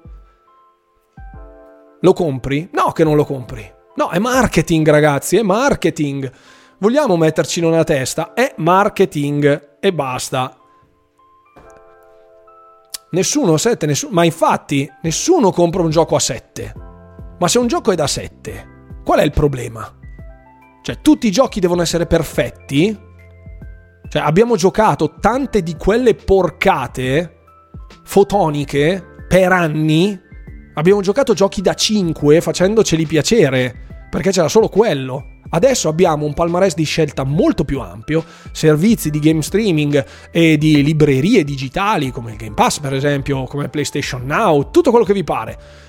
Arriviamo ad un punto dove abbiamo talmente tanta roba che vogliamo l'elite. Ok, vogliamo il top. Pago perché devo limitarmi a giocare un gioco sufficiente? Perché? Parto da quello che so già che è bello, ben fatto, ma non deve essere il criterio di scelta però. Non deve essere il criterio di scelta. Il criterio deve essere se un gioco è valido da un punto di vista critico, ne analizzo le componenti stilistiche, artistiche, ludiche, fanno per me, ok, vedo com'è all'atto pratico e valuto l'acquisto. Questo deve essere un ragionamento a fasi e in vari stadi. Se non si fanno questi ragionamenti in stadi, si compra a scatola chiusa e poi c'è il rischio sempre di prenderla nel sacchetto. Punto. Punto. Questo è mio punto di vista. Quando uno va a comprare un gioco da 70 euro e lo restituisce il giorno dopo perché si è fatto intortare da il voto di Metacritic, sei un cotechino. Punto. Basta, questo è mia, il mio punto di vista. Grazie Toramund che ha scritto, oh, i titoli bisogna giocarli. A me Sekiro non è piaciuto, parere personale. Ovviamente non dico che fa schifo giocando, a me non è piaciuto. Più che legittimo. Più che legittimo, ragazzi. Davvero, il sentore comune è che se non sei d'accordo con la massa, sei out.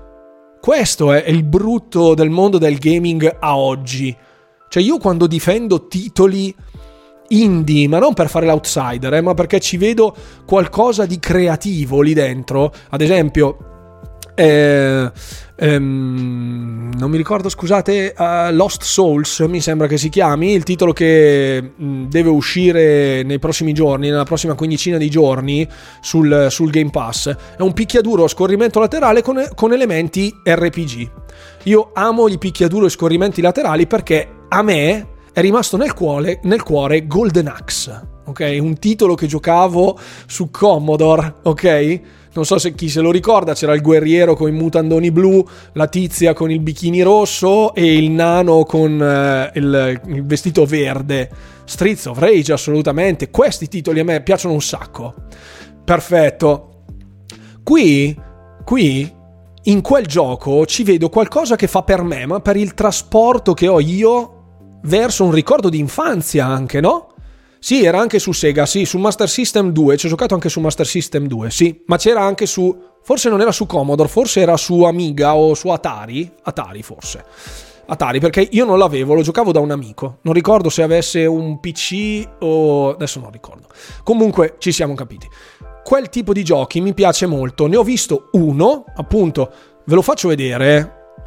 Mm, vado un attimo poi torniamo eh, sul discorso dei voti, scusate perché voglio finirlo. Mm, mi, mi, mi preme fare un sunto anche per tutti coloro che sentiranno il podcast, che è la mia la piattaforma che sta riscontrando grandissimo successo e del quale ovviamente vi ringrazio sempre moltissimo. Allora, lo, Young Souls, non Lost Souls, scusate. Adesso muove faccio vedere. Grazie mille a Fabius che si è abbonato. Grazie mille per il supporto, ragazzi. Davvero, il nano con l'ascia, bravissimo Stedan. Bravissimo. ehm, sì, ecco, vi faccio vedere il trailer di Young Souls. Eccolo qua. Ok, vediamo se si vede. There we go. Cioè, io quando ho visto sta cosa, amore subito, instant giocabile in cooperativa in due persone, ok? Quando ho visto sta roba, io ho detto, madò, gioco della vita, subito. È un indie, è un day one su Game Pass, nessuno lo conosce, nessuno ci ha mai giocato in una alternativa, in un, due mondi alternativi, duali, se vogliamo, in una dualità, in un parallelismo di universi paralleli, ok? Una conduzione artistica fantastica, con, questo, con questa grafica veramente molto molto particolare, molto cartone animato tipo cartunito, no? Un po' con degli elementi di dialogo tipici dei, dei, giochi RPG, magari più di stampo orientale, se vogliamo, con quelle connotazioni tipo fumettistiche, ok? Molto, molto manga, molto anime, molto, molto manga, molto manga. Ci sono, ecco, qui fa un'analisi di tutto, ragazzi. Qui c'è il gameplay. Cioè, è un picchiaduro a scorrimento laterale con un senso della profondità, secondo me, fantastico una caratterizzazione dei personaggi ottima, la possibilità di giocarla in cooperativa, degli elementi RPG, cioè per me ha tutto. Per me ha tutto. Questo, secondo me, è valutare il titolo in maniera sensata. A me piace. Coop, sì, coop fra due giocatori. Young Souls. Young Souls. Aspetta che forse dovrebbe esserci alla fine. Eccolo qui. 10 marzo, Young Souls. Arriva sul Game Pass. Io ragazzi, questo titolo volevo comprarlo settimana scorsa, volevo fare il pre-order perché avevo visto lo sviluppo. Ecco, cioè, vedi che tutto torna. Perfetto, ho visto lo sviluppo del gioco, ho visto che tipo di gioco era, ho fatto mente locale al mio passato videoludico di quando ero un pischello, mi ci sono rivisto, lo stile grafico mi piaceva un sacco, ho detto lo compro, cosa costa? 20 euro? Lo compro, prendo il pre-order perché l'ho visto e mi piace. Allora lo compro. Ma questo non ha ricevuto un muro di 10 Young Souls. Nessuno se lo fila questo per non essere più espliciti, per non essere più volgari. Quindi c'è, ah, tra l'altro, ehm, Franca, GH, Franca, il dimmi che non è un Souls-like o un Souls-like. No, e neanche un roguelike o un roguelite. No, è un picchiaduro, un beat'em up scorrimento laterale con elementi RPG e coop. Fine. Questo è. Qui ragazzi bisogna analizzarli i giochi che escono. È inutile fare bim bum bam, cosa esce sto giro? Marvel, Guardians of the Galaxy, va bene. Io, da ignorante delle, dell'universo Marvel, poi vediamo le uscite di Game Pass, eh, perché ce l'ho qua, volevo prima concludere il discorso dei voti, si va a fondo. Quando io facendolo, fra virgolette, per passione, no? Perché poi alla fine ci butto dentro un fottilione di ore in questa cosa, ma spero che poi ovviamente sia un, un, un plus per voi, no? Un benefit, che trovate una sintesi, un succo di qualcosa che pe- presumo io sia scritto con un certo senso. Qui c'è veramente tutto quello che mi piace. Ho detto, mi piace, lo compro, non mi sono più ricordato di comprarlo, giuro, giuro, perché stavo facendo un paio di video, tra cui la lore di Diablo, che uscirà domani a mezzogiorno e mezza. Mi è rimasto lì, quando ho visto oggi Young Souls arriva sul Game Pass, meraviglia, meraviglia, stupendo, preso subito, istantaneamente. E questo secondo me è un ottimo titolo. Così dovete andare a valutare le cose, andate a fondo, andate a fondo. E seguitemi il canale di Runewalker su YouTube e vai. Ok, perfetto ragazzi. Torniamo un attimo al discorso dei voti perché volevo fare ad esempio una piccola parentesi perché è giusto dare merito a chi ha il merito e questo è l'ennesimo esempio che porto per tutti i miei detrattori che mi scrivono sempre anche a tantissimi ammiratori ovviamente vi ringrazio che anche oggi tanti, siete stati in tantissimi a commentarmi sul video su YouTube mi avete scritto in tantissimi in privato su Instagram veramente grazie davvero tantissimo grazie grazie davvero ragazzi ehm, questo è per tutti i detrattori che dicono che io faccia console war, di cui a me della console war davvero non me ne frega una mazza. Giocate a quello che vi pare e stateci. Nessuno, nessuno parla più di questo gioco. Nessuno. Poi mi chiedono perché non escono i giochi del Game Pass. Eh, lascia passare, sì, abbiamo, ho esordito con un messaggio proprio in favore delle, della popolazione ucraina, con, eh, abbiamo osservato un minuto di, di, silenzio in chat mentre suonava l'inno ucraino, quindi capisco benissimo. Grazie comunque per essere passato a salutare, se vuoi poi recuperare la live la troverai, la troverai su YouTube oppure sul podcast eh, domani. Domani dopo le 21, quando scade le 24 ore di chiusura. Il, questo titolo, Horizon Forbidden West, è stato super hypato, arrivato a bomba, arriva, è durato due giorni. Ne parlavo con Darghi, lui dice che dalle sue parti in Toscana, dove c'è la gente che toglie la C e la fa diventare H, ciao, ciao, ciao, c'è, è durato il puzzo, il puzzo di uno scoreggio, giusto? il puzzo di una scoreggia, giusto così si dice? Darghi adesso non ricordo, scusa, io non sono un toscano. È, è durato il puzzo di una scoreggia, esatto, perfetto. Venduto pochissimo, come mia esperienza diretta, eh, lavora in un negozio di videogiochi il nostro buon GB Sharp, che conosco ovviamente non personalmente, non ho avuto modo di presentarci fisicamente causa Covid, ma ci troveremo, comunque ci, ci, ci vedremo, ci incontreremo. E andate anche a dare un'occhiata sul canale Twitch di GB Sharp, che ogni tanto fa dei salottini molto interessanti. Hanno già smesso di parlarne di Horizon Forbidden West. Per me è una sconfitta e lo dico da amante di Xbox, giustamente io ho, ho Xbox, eh, mm, ho anche PC, chiaramente, ma seguo quello. Però trovo estremamente triste come ehm, la, la, la, narrativa Sony, fra virgolette, cioè la potenza delle esclusive, dei first party, bla bla bla, si sia schiantata contro il muro di Elden Ring, contro il muro di voti di Elden Ring. Horizon Forbidden West ha un'accessibilità a livello di gameplay, a livello strutturale, decisamente molto più appetibile. Molto più appetibile. Poi sì, certo, una versione 1.5 della, del precedente ha degli, degli, delle particolarità grafiche completamente differenti, ha un restyling grafico diverso, è stato modificato in alcuni aspetti, ci sono state delle migliorie, ok? Non è la copia. Mm? Sì, che poi il gameplay è quello, ma solitamente in destra si può dire di qualsiasi cosa. Cioè, andiamo al succo, ok? Andiamo al nocciolo. Esempio, qui sto spezzando una lancia in favore del gaming tutto, ok? Um, io vedo Horizon Forbidden West uscito male, in un periodo sbagliato, a ridosso di Elden Ring. Tutto è solita minestra, giustamente, non è un soul, ci scrive Pellesimo, giusto? Giusto? Esempio, se eh, Forza Horizon 5 fosse uscito a ridosso di un altro titolo molto più grosso, ma nel giro di tre giorni, non avrebbe venduto 15 milioni di copie. Sicuro. Hanno rimandato e gli è andata male. Esatto. Esatto. Hanno rimandato e gli è andata male. È uscito nel momento sbagliato. Tutto è la solita minestra.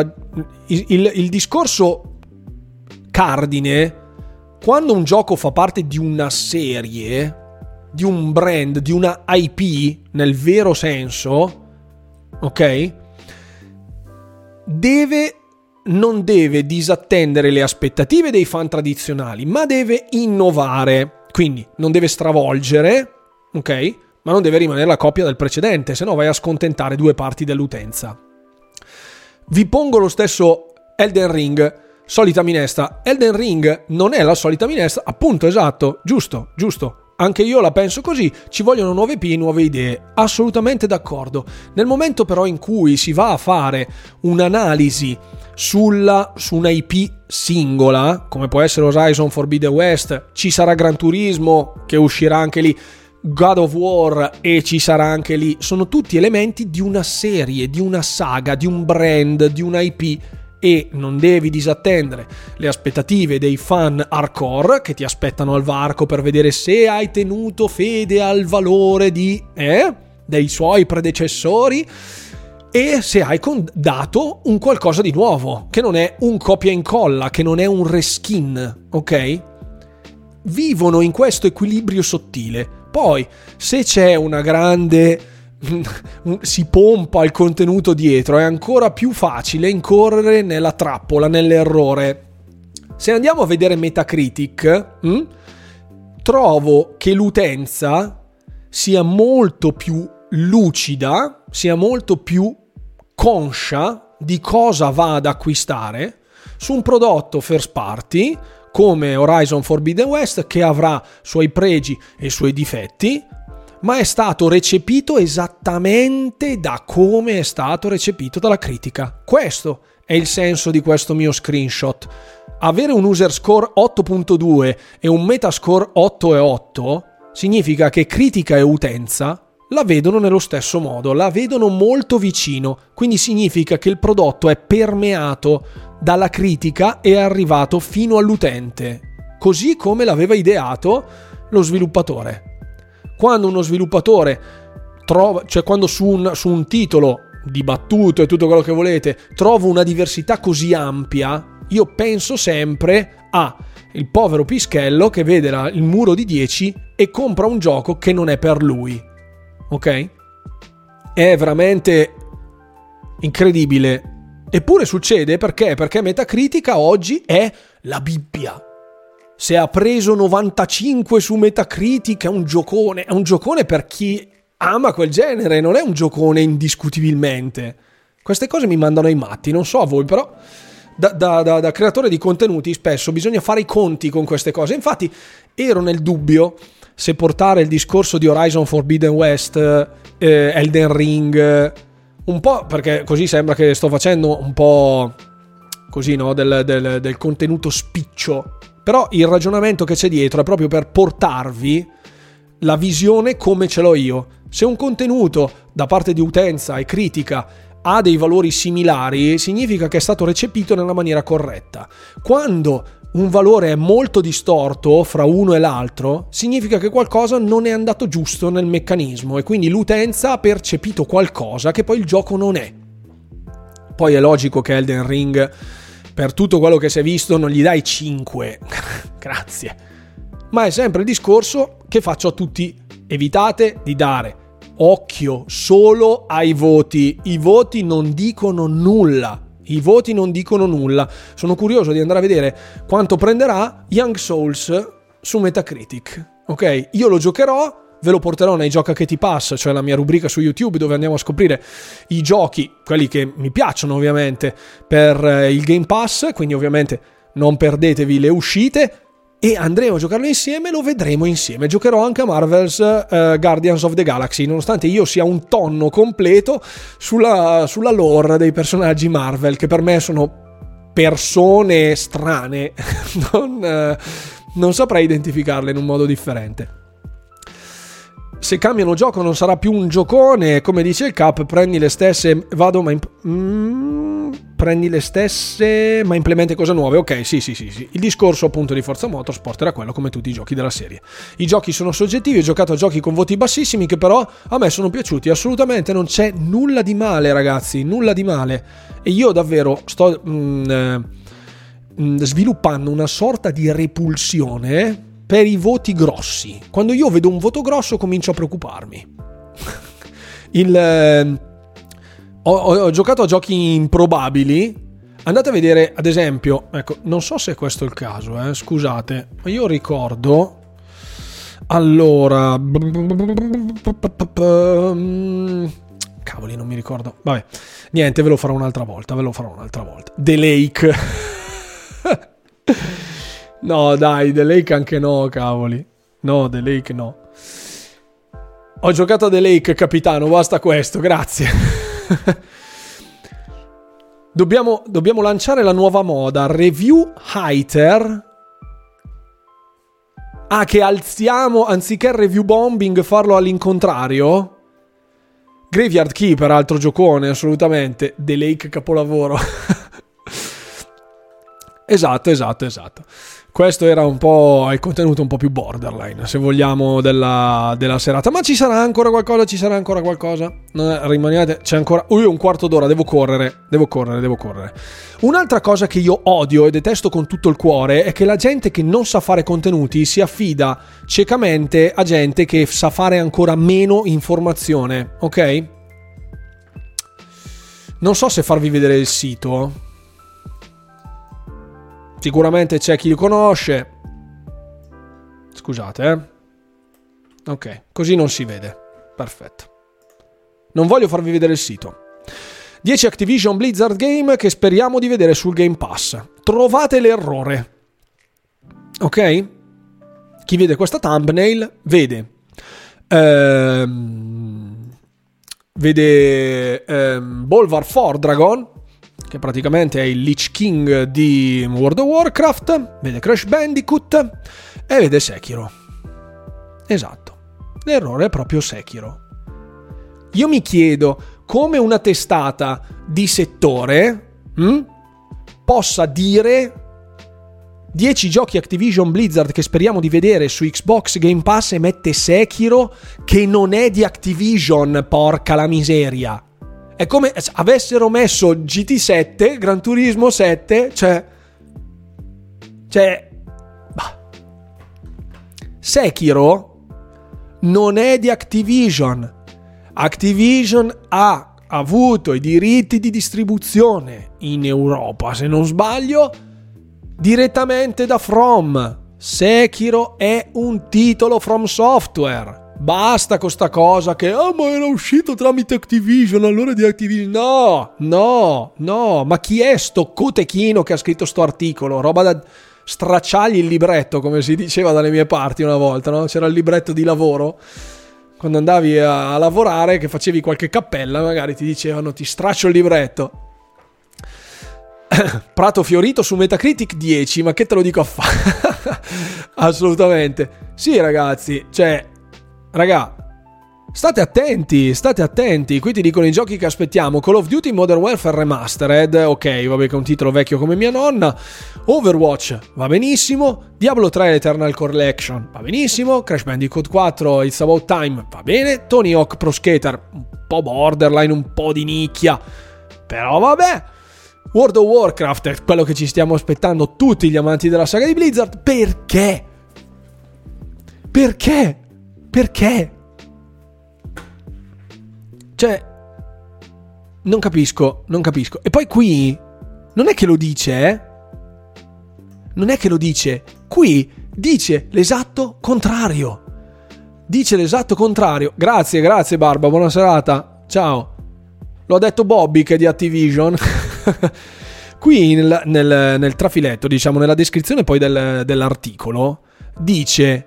Ehm, The deal between Microsoft and Activision Blizzard is one thing, but some sort of further agreement would likely need to be made with From Software in order for us to see this uh, slick shinobi bla bla.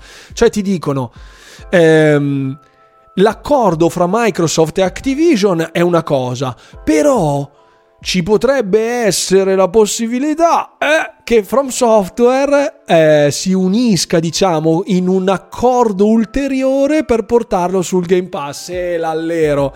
Sì, le congiunzioni astrali ci vogliono, ma smettiamo. Questo non è fare informazione, ragazzi. Questo non è fare informazione. Questo è essere dei pirla, scusate. Eh, un saluto al ragazzo che ha scritto questo articolo. Veramente, sei un cotechino. Sei un cotechino fotonico. Perfetto, torniamo. Eh, questa era un'altra, un'altra nocciolina che mi era rimasta così in tasca e ho preferito lanciarvelo. Una cosa molto interessante che eh, andiamo a vedere adesso appunto sono i giochi del, del, Game Pass, come avete visto ovviamente oggi dal mio, vi- dal mio video, se non l'avete visto andate a recuperarvelo, vostra se non siete andati a vederlo. Allora, Flight Simulator che arriva sul cloud gaming, quindi sogno incredibile e umido di generazioni di gamers che dovevano farsi il PC da gaming per giocare a Flight Simulator e adesso lo giocate con questo. Mm, ok. Far Changing Tides, che è un'esperienza, per tutti coloro che me l'hanno chiesto, è un'esperienza molto inside, molto limbo, ok? Quel tipo di giochi lì, giochi muti, senza testo, cose da fare, mm, puzzle, puzzle ambientali, mm, enigmi anche tutto sommato abbastanza leggeri, ma è richiesto anche un certo, eh, una certa prontezza di azione. Molto bello, molto bello. Dal trailer non so se si capiva, ma ho giocato la demo, è molto carino, molto suggestivo e quelle avventure lì lasciano sempre un po' quel dolce amaro in bocca particolare. Eh, Kentucky Route Zero, che non è il nostro Kentucky della community Discord ovviamente, ma che è un, una specie di novel tutto in formato testuale con una, un, uno stile grafico molto particolare. Anche lì è un'esperienza unica davvero nel suo genere, come dicevo all'interno del video. Un gioco a sé stante per tutti gli amanti magari delle graphic novel, delle avventure testuali di una volta, di un, un'esperienza ludica che arricchisce se non altro emotivamente il giocatore e non ha una interazione diretta, cioè è un walking simulator per capirci, ci, ci, può, essere, ci può essere davvero del buono. Guardians of the Galaxy. Ah, scusate, non, non scusate che cotechino. Ecco, non, non avevo non mi era comparsa l'immagine, pardon. Eh, abbiamo detto appunto Flight Simulator, Far Changing Tides, Kentucky Route Zero, poi abbiamo Guardian, Guardians of the Galaxy della Marvel, quindi un titolo che tutti gli amanti del brand aspetteranno sicuramente, è stato elogiato per la narrativa, per la scrittura questo titolo, non ha venduto quanto meritava, alcuni criticano il sistema di combattimento fin troppo ripetitivo magari in alcune azioni, però tutto sommato da quello che ho visto sembra gradevole, forse, forse non, non personalmente il mio brand preferito, però se ci sono delle meccaniche valide, perché non provarlo? Tanto è sul pass. Buonasera anche al Massese che ci ha raggiunto, grazie mille. Grazie, grazie Massese. È uscito il barba, è entrato un massese, qui c'è un po' di cambio. Eh, Young Soul, appunto, è il titolo che abbiamo visto prima, che aspetto veramente moltissimo. Eccovelo qua. Poi abbiamo eh, Lightning Final Fantasy XIII, quindi l'ennesima esperienza di Final Fantasy in chiave videoludica mh, mm, per Xbox 360, un titolo che è ancora bello ma mostra i segni del tempo, mostra i segni del tempo. E l'Imo Wing Simulator la Mowing Simulator che arriva sulle console di vecchia generazione, quindi fra un po' potreste giocarlo anche sul vostro citofono, quindi Guardians of the Galaxy non mi attira molto, troppo derivativo, dice Steph. Può essere, può essere, non so nello specifico perché non avendo mai giocato dei titoli eh, Marvel, non, del brand di Marvel, questo è un action, un action adventure, lo proverò sicuramente, visto che comunque è un titolo di punta di, di, di Eidos, eh, di, poi fatto da Square Enix, è giusto, è giusto provarlo.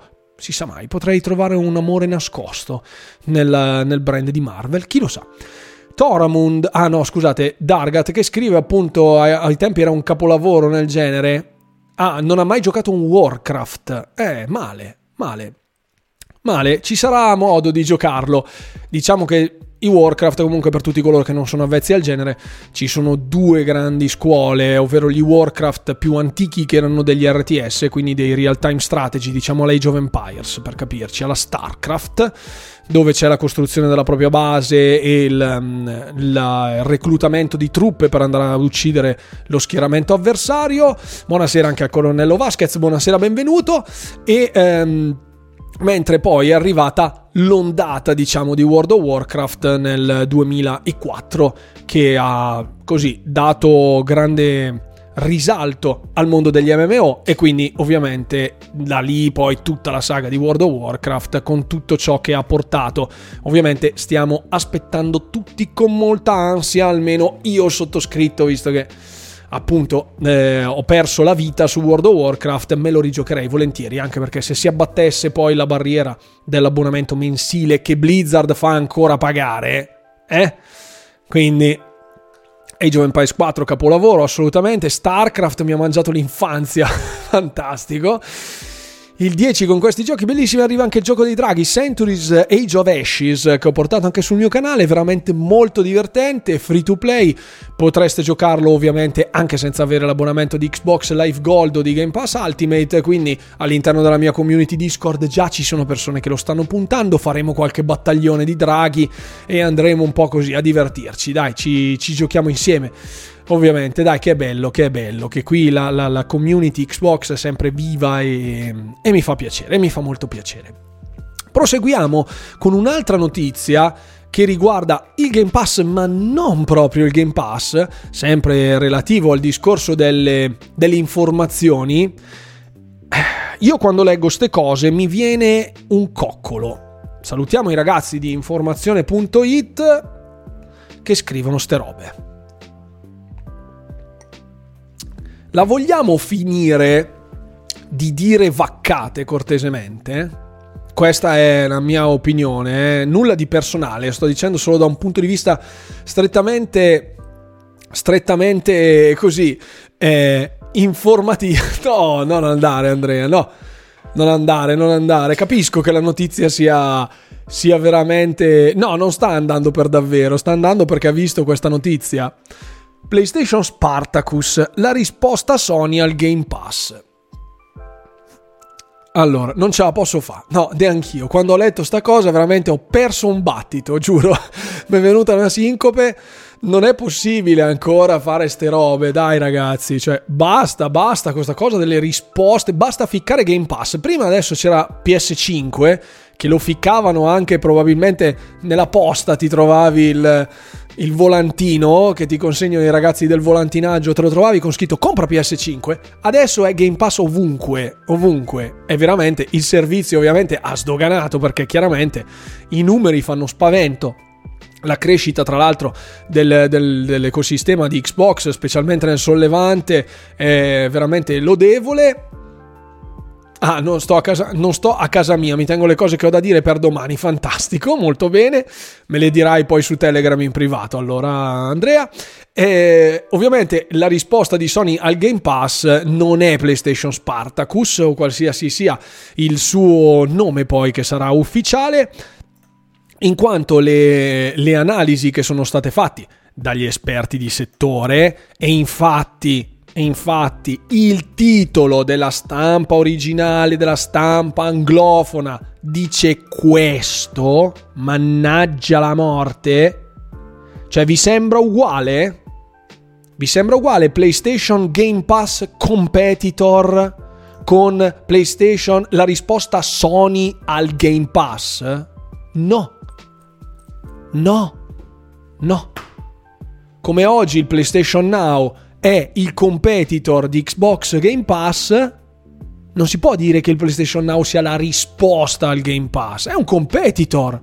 Risposta significa che vai a dare un servizio che possa rivaleggiare in risposta la semantica, ragazzi. Quando scrivete gli articoli, andate prima sul dizionario a, a leggere cosa significa. Perderò la vita io un giorno su questo canale. Mi verrà una sincope talmente forte, mi troveranno con la bava alla bocca. Ok, Sony ha detto che non può permettersi un servizio paragonabile al Game Pass e va bene. Però, raga, eh? il Green Pass verrà nomi- rinominato in Xbox Game Pass. Voi ridete, ma con tutte le volte che sono andato a. All'inizio dicevo Green Pass al posto di Game Pass e poi adesso dico Game Pass al posto di Green Pass. Devo mostrarle il Game Pass quando vado al ristorante, tipo devo mostrarle il Game Pass e gli apro l'app e non è vero.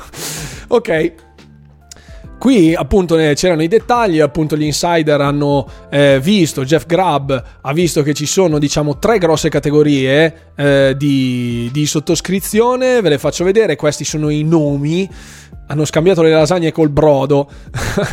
il ehm, PS Plus dovrebbe essere ricalcare diciamo, la struttura del PlayStation Plus, quindi la, la, struttura che è attualmente in forza appunto al servizio di abbonamento mensile con il catalogo di giochi appunto di PlayStation. C'è il PlayStation Plus Essential che andrà a ricoprire praticamente il PlayStation Now, cioè i giochi mensili il PlayStation Plus Extra che dovrebbe essere il PlayStation Plus compreso del PlayStation Now e il PlayStation Plus Premium dove ci saranno anche del game trials, quindi delle demo dei first party, i classic games, quindi si parla dell'archivio diciamo dei titoli PlayStation e streaming, qualsiasi cosa significa, perché poi hanno detto che in effetti non ci sarà nessuna forma di cloud gaming di questo tipo quindi potrebbe essere un qualcosa ancora in corso di definizione. Eh, non mi sembra assolutamente una cosa analoga al Game Pass da un punto di vista proprio strutturale. Il Game Pass punta tutto sulle esclusive first party e in effetti il first party di Microsoft è tutti gli Xbox Game Studios, tutti gli studi di Bethesda, quindi il gruppo Zenimax Media e ad acquisizione, affinita, eh, ad acquisizione avvenuta quando sarà finita e terminata ci sarà anche il catalogo di Activision Blizzard, quindi al day one tutte le uscite di questi grandi publisher eh, saranno all'interno del Game Pass, ci saranno i giochi mensili eccetera eccetera come appunto escono ogni 15 giorni e eh, il servizio praticamente di Live Gold solo per gli utenti di Xbox Game Pass. Quindi mi sembrano due cose che si basano su due concetti diversi, cioè Sony punta alla tradizione, se vogliamo, ai giochi classici, come giustamente era riportato in entrambi gli articoli, ma sotto una luce completamente diversa. Ecco, adesso non ricordo dove fosse l'articolo esatto. Ecco, era questo qui. Eccolo qua, dice Qui veniva detto i dettagli e infatti qua dice appunto ci sono delle informazioni liccate dal competitor, mentre qua si dice la risposta Sony al Game Pass punterà sui giochi classici. Vabbè. Vabbè. Ma secondo voi i giocatori Sony spendono altri 6 euro al mese per quella roba? Io non credo che i giocatori Sony calcolando appunto sempre il grande attaccamento alle esclusive Sony, arriverà al punto di voler dire ma sì, dai, ti do 6 euro in più per giocare dei giochi che ho già giocato e le demo dei first party, quando ci saranno poi i first party, visto che appunto di quelli grossi al momento, calcolando che Atlus con persona. Non ha dichiarato nessun tipo di esclusività per persona, ma con Soul Hackers che è in arrivo sarà anche su Xbox, quindi quello non c'è più. Eh, Guerriglia è uscito con Horizon Forbidden West. E ok, questo è già andato, arriverà God of War, arriverà Gran Turismo, eh, molto probabilmente ci sarà un titolo di Naughty Dog in arrivo, però questo è il quadro, cioè dagli 6 euro in più al mese, insomma, per le demo. Magari sì, però boh, non lo so, mi sembra strano. Credo che se Xcloud avesse la pulizia di Stadia sarebbe il top. Eh sì, Stadia è ancora unsurpassed come titolo, come, come piattaforma di streaming, ma andiamo avanti. Ma andiamo avanti ma la pena pagano il plus perché giocano ai free to play, quindi ci fidiamo di, del buon GB Sharp che ci dà la voce del rivenditore. Ecco, adesso vai a cambiare il nome di Twitch, vai a cambiare il nome del tuo canale Twitch e lo chiami la voce del rivenditore. Eh? non chiamarlo tipo The Voice of the Dealer perché potrebbe essere una cosa un po' losca. Ok. Bene, dopo questa vaccata possiamo proseguire con un'ultima notizia, anzi due notizie, due, la faccio ancora breve, dai. Allora, subito così, Pam. Se ne è parlato in lungo e in largo e voglio dare il mio commento. Valve, quindi i patron eh, di Steam, quindi i proprietari della piattaforma di Steam e i proprietari dello Steam Deck, eh, dispositivo in portabilità per giocare ai vostri giochi preferiti dell'account Steam che è uscito da pochissimo, che costa un fottiglione e che Gabe Newell è andato a portare di persona ad alcune persone anche se non l'avevano preordinato, quindi una cosa anche abbastanza carina. Eh, si dice Valve molto felice di aiutare Microsoft a portare il PC Game Pass su Steam. Questo è l'articolo di The Verge. Mm? Non dappertutto è trapelata questa informazione in maniera corretta infatti si parlava di Xbox Game Pass, ma non è vero, perché qui c'è scritto PC Game Pass. Mm?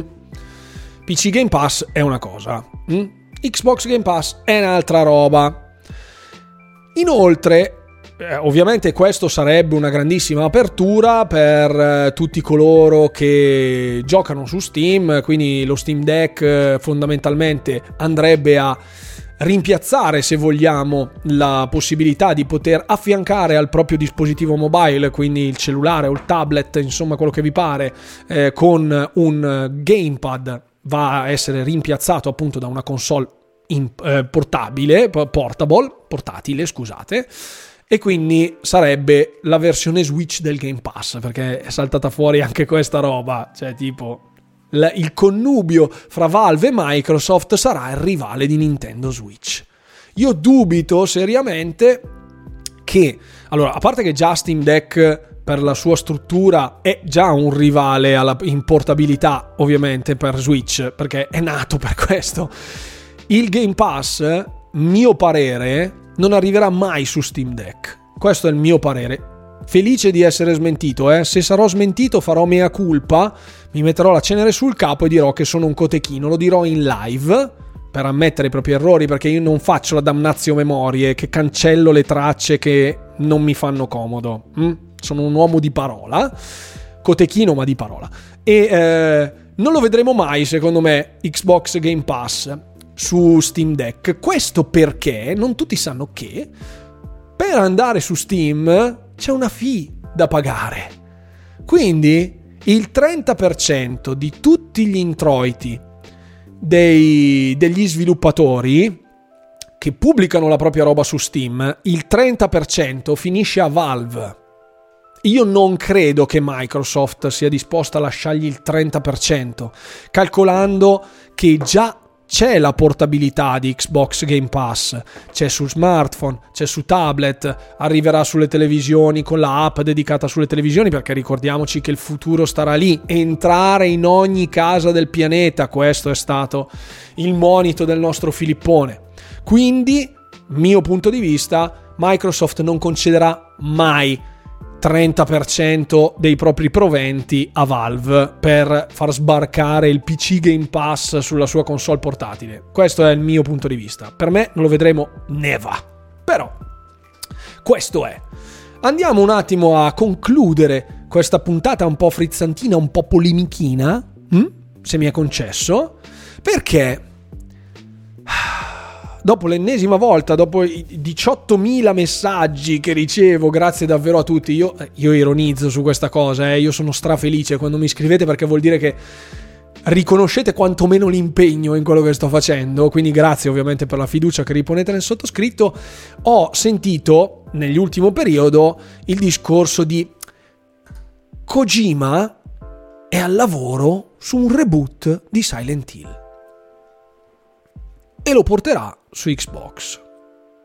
Allora, innanzitutto tutto è stato generato da un, um, un tweet dello sviluppatore di Pyramid Head.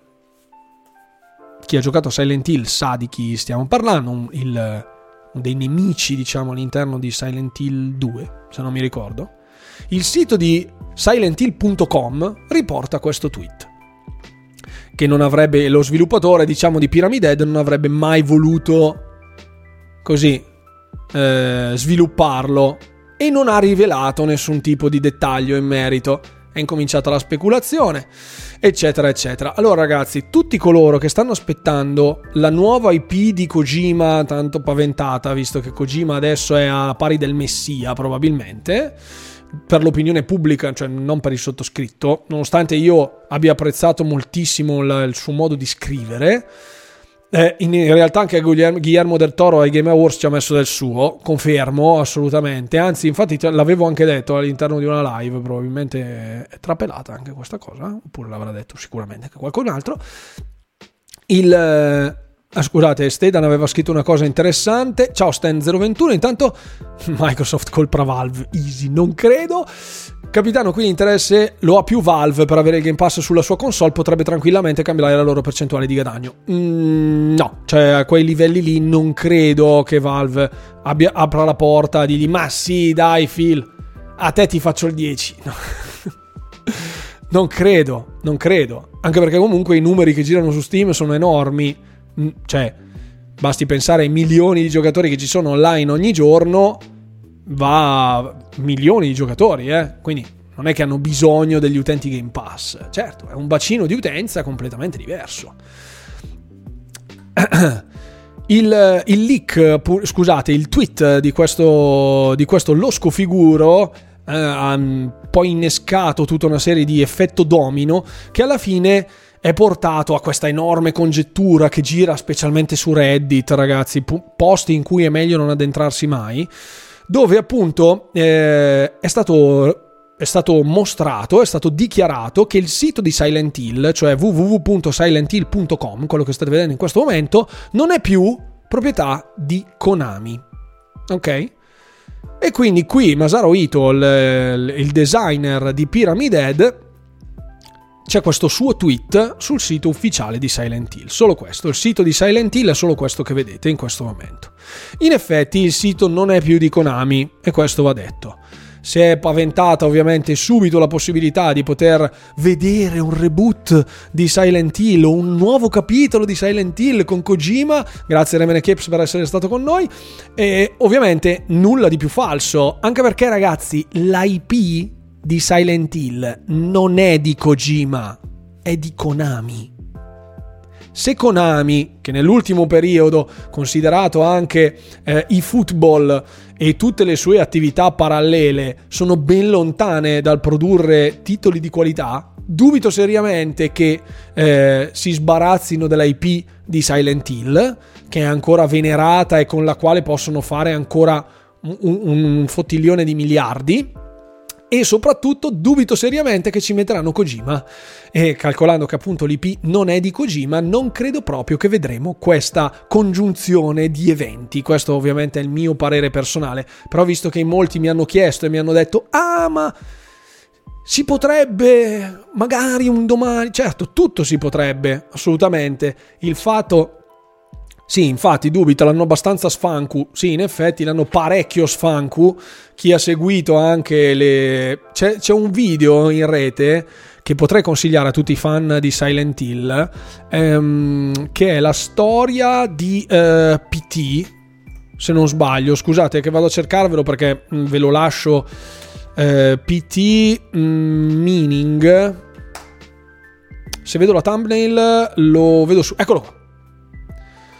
Ok, questo è un... Um, un, uh, analizza praticamente la demo di PT, ovvero la demo che fu di Silent Hill all'epoca, mai uscita, che poi ritirarono dal commercio addirittura ritirarono dallo store PlayStation, c'è tutta una lore dietro basato sui tweet, basato sulle dichiarazioni di Kojima, ehm, dichiara- cioè delle, delle simmetrie fra il gioco e la vita reale, su degli eventi di Kojima, sugli eventi di Konami, insomma va a ricostruire un po' in una chiave di lettura molto introspettiva, molto ermetica se vogliamo, anche criptica, tipica ovviamente di Kojima, la storia di PT con la storia di Kojima in quel periodo, con Konami. Quindi ve lo suggerisco questo video, non ci guadagno nulla, non sono amici miei, il canale è The Great Debate e la, la thumbnail è questa qui, dove c'è scritto PT Hidden Meaning e eh, c'è la faccia di Kojima e ci sono i direttori di Konami.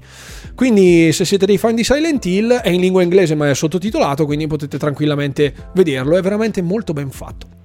Bene ragazzi, chiudiamo, chiudiamo ovviamente ringraziando tutti coloro che hanno fatto parte della chat questa sera, abbiamo sforato di un quarto d'ora ma vabbè, tanto paga pantalone come si dice, tanto io adesso dovrò tornare a editare altre robe. grazie X-Angel che arriva sul gong, grazie, grazie per essere qui questa sera, grazie mille. Siamo al, al, commiato, signori, siamo al saluto. Il, eh, vi ringrazio chiaramente per essere stati con me, ho cercato di raccogliere gran parte delle notizie, non ce ne sono state moltissime da un punto di vista strettamente legato a Xbox, come sempre ho cercato di fare del mio meglio per intrattenervi e per darvi magari qualche informazione aggiuntiva, qualche chiarimento, qualche piccola curiosità che potrebbe stuzzicarvi o quantomeno mettervi la pulce nell'orecchio la prossima volta che leggerete un titolo e dite mm, sarà proprio così, citate, andate a vedere se sotto ci sono le fonti, a volte lì cliccate esce l'articolo originale che dice un'altra cosa, ecco, ve lo do come consiglio. Ovviamente grazie a tutti coloro che si sono abbonati, che hanno supportato il mio lavoro di questa sera, grazie davvero infinitamente, siete stati super gentili.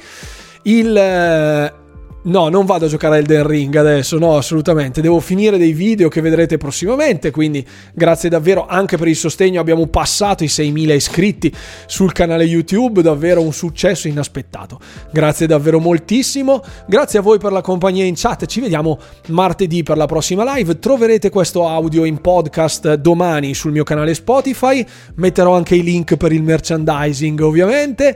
Eh, grazie ovviamente per tutti gli abbonamenti. Vi invito di nuovo a seguirmi sul canale di Discord in modo che tutti gli abbonati possano entrare a far parte della chat riservata agli abbonati, quindi parlerete con me e con i miei fedelissimi, come li chiamo io. Detto questo ragazzi, grazie davvero a tutti, scusate l'orario, è andata lunga.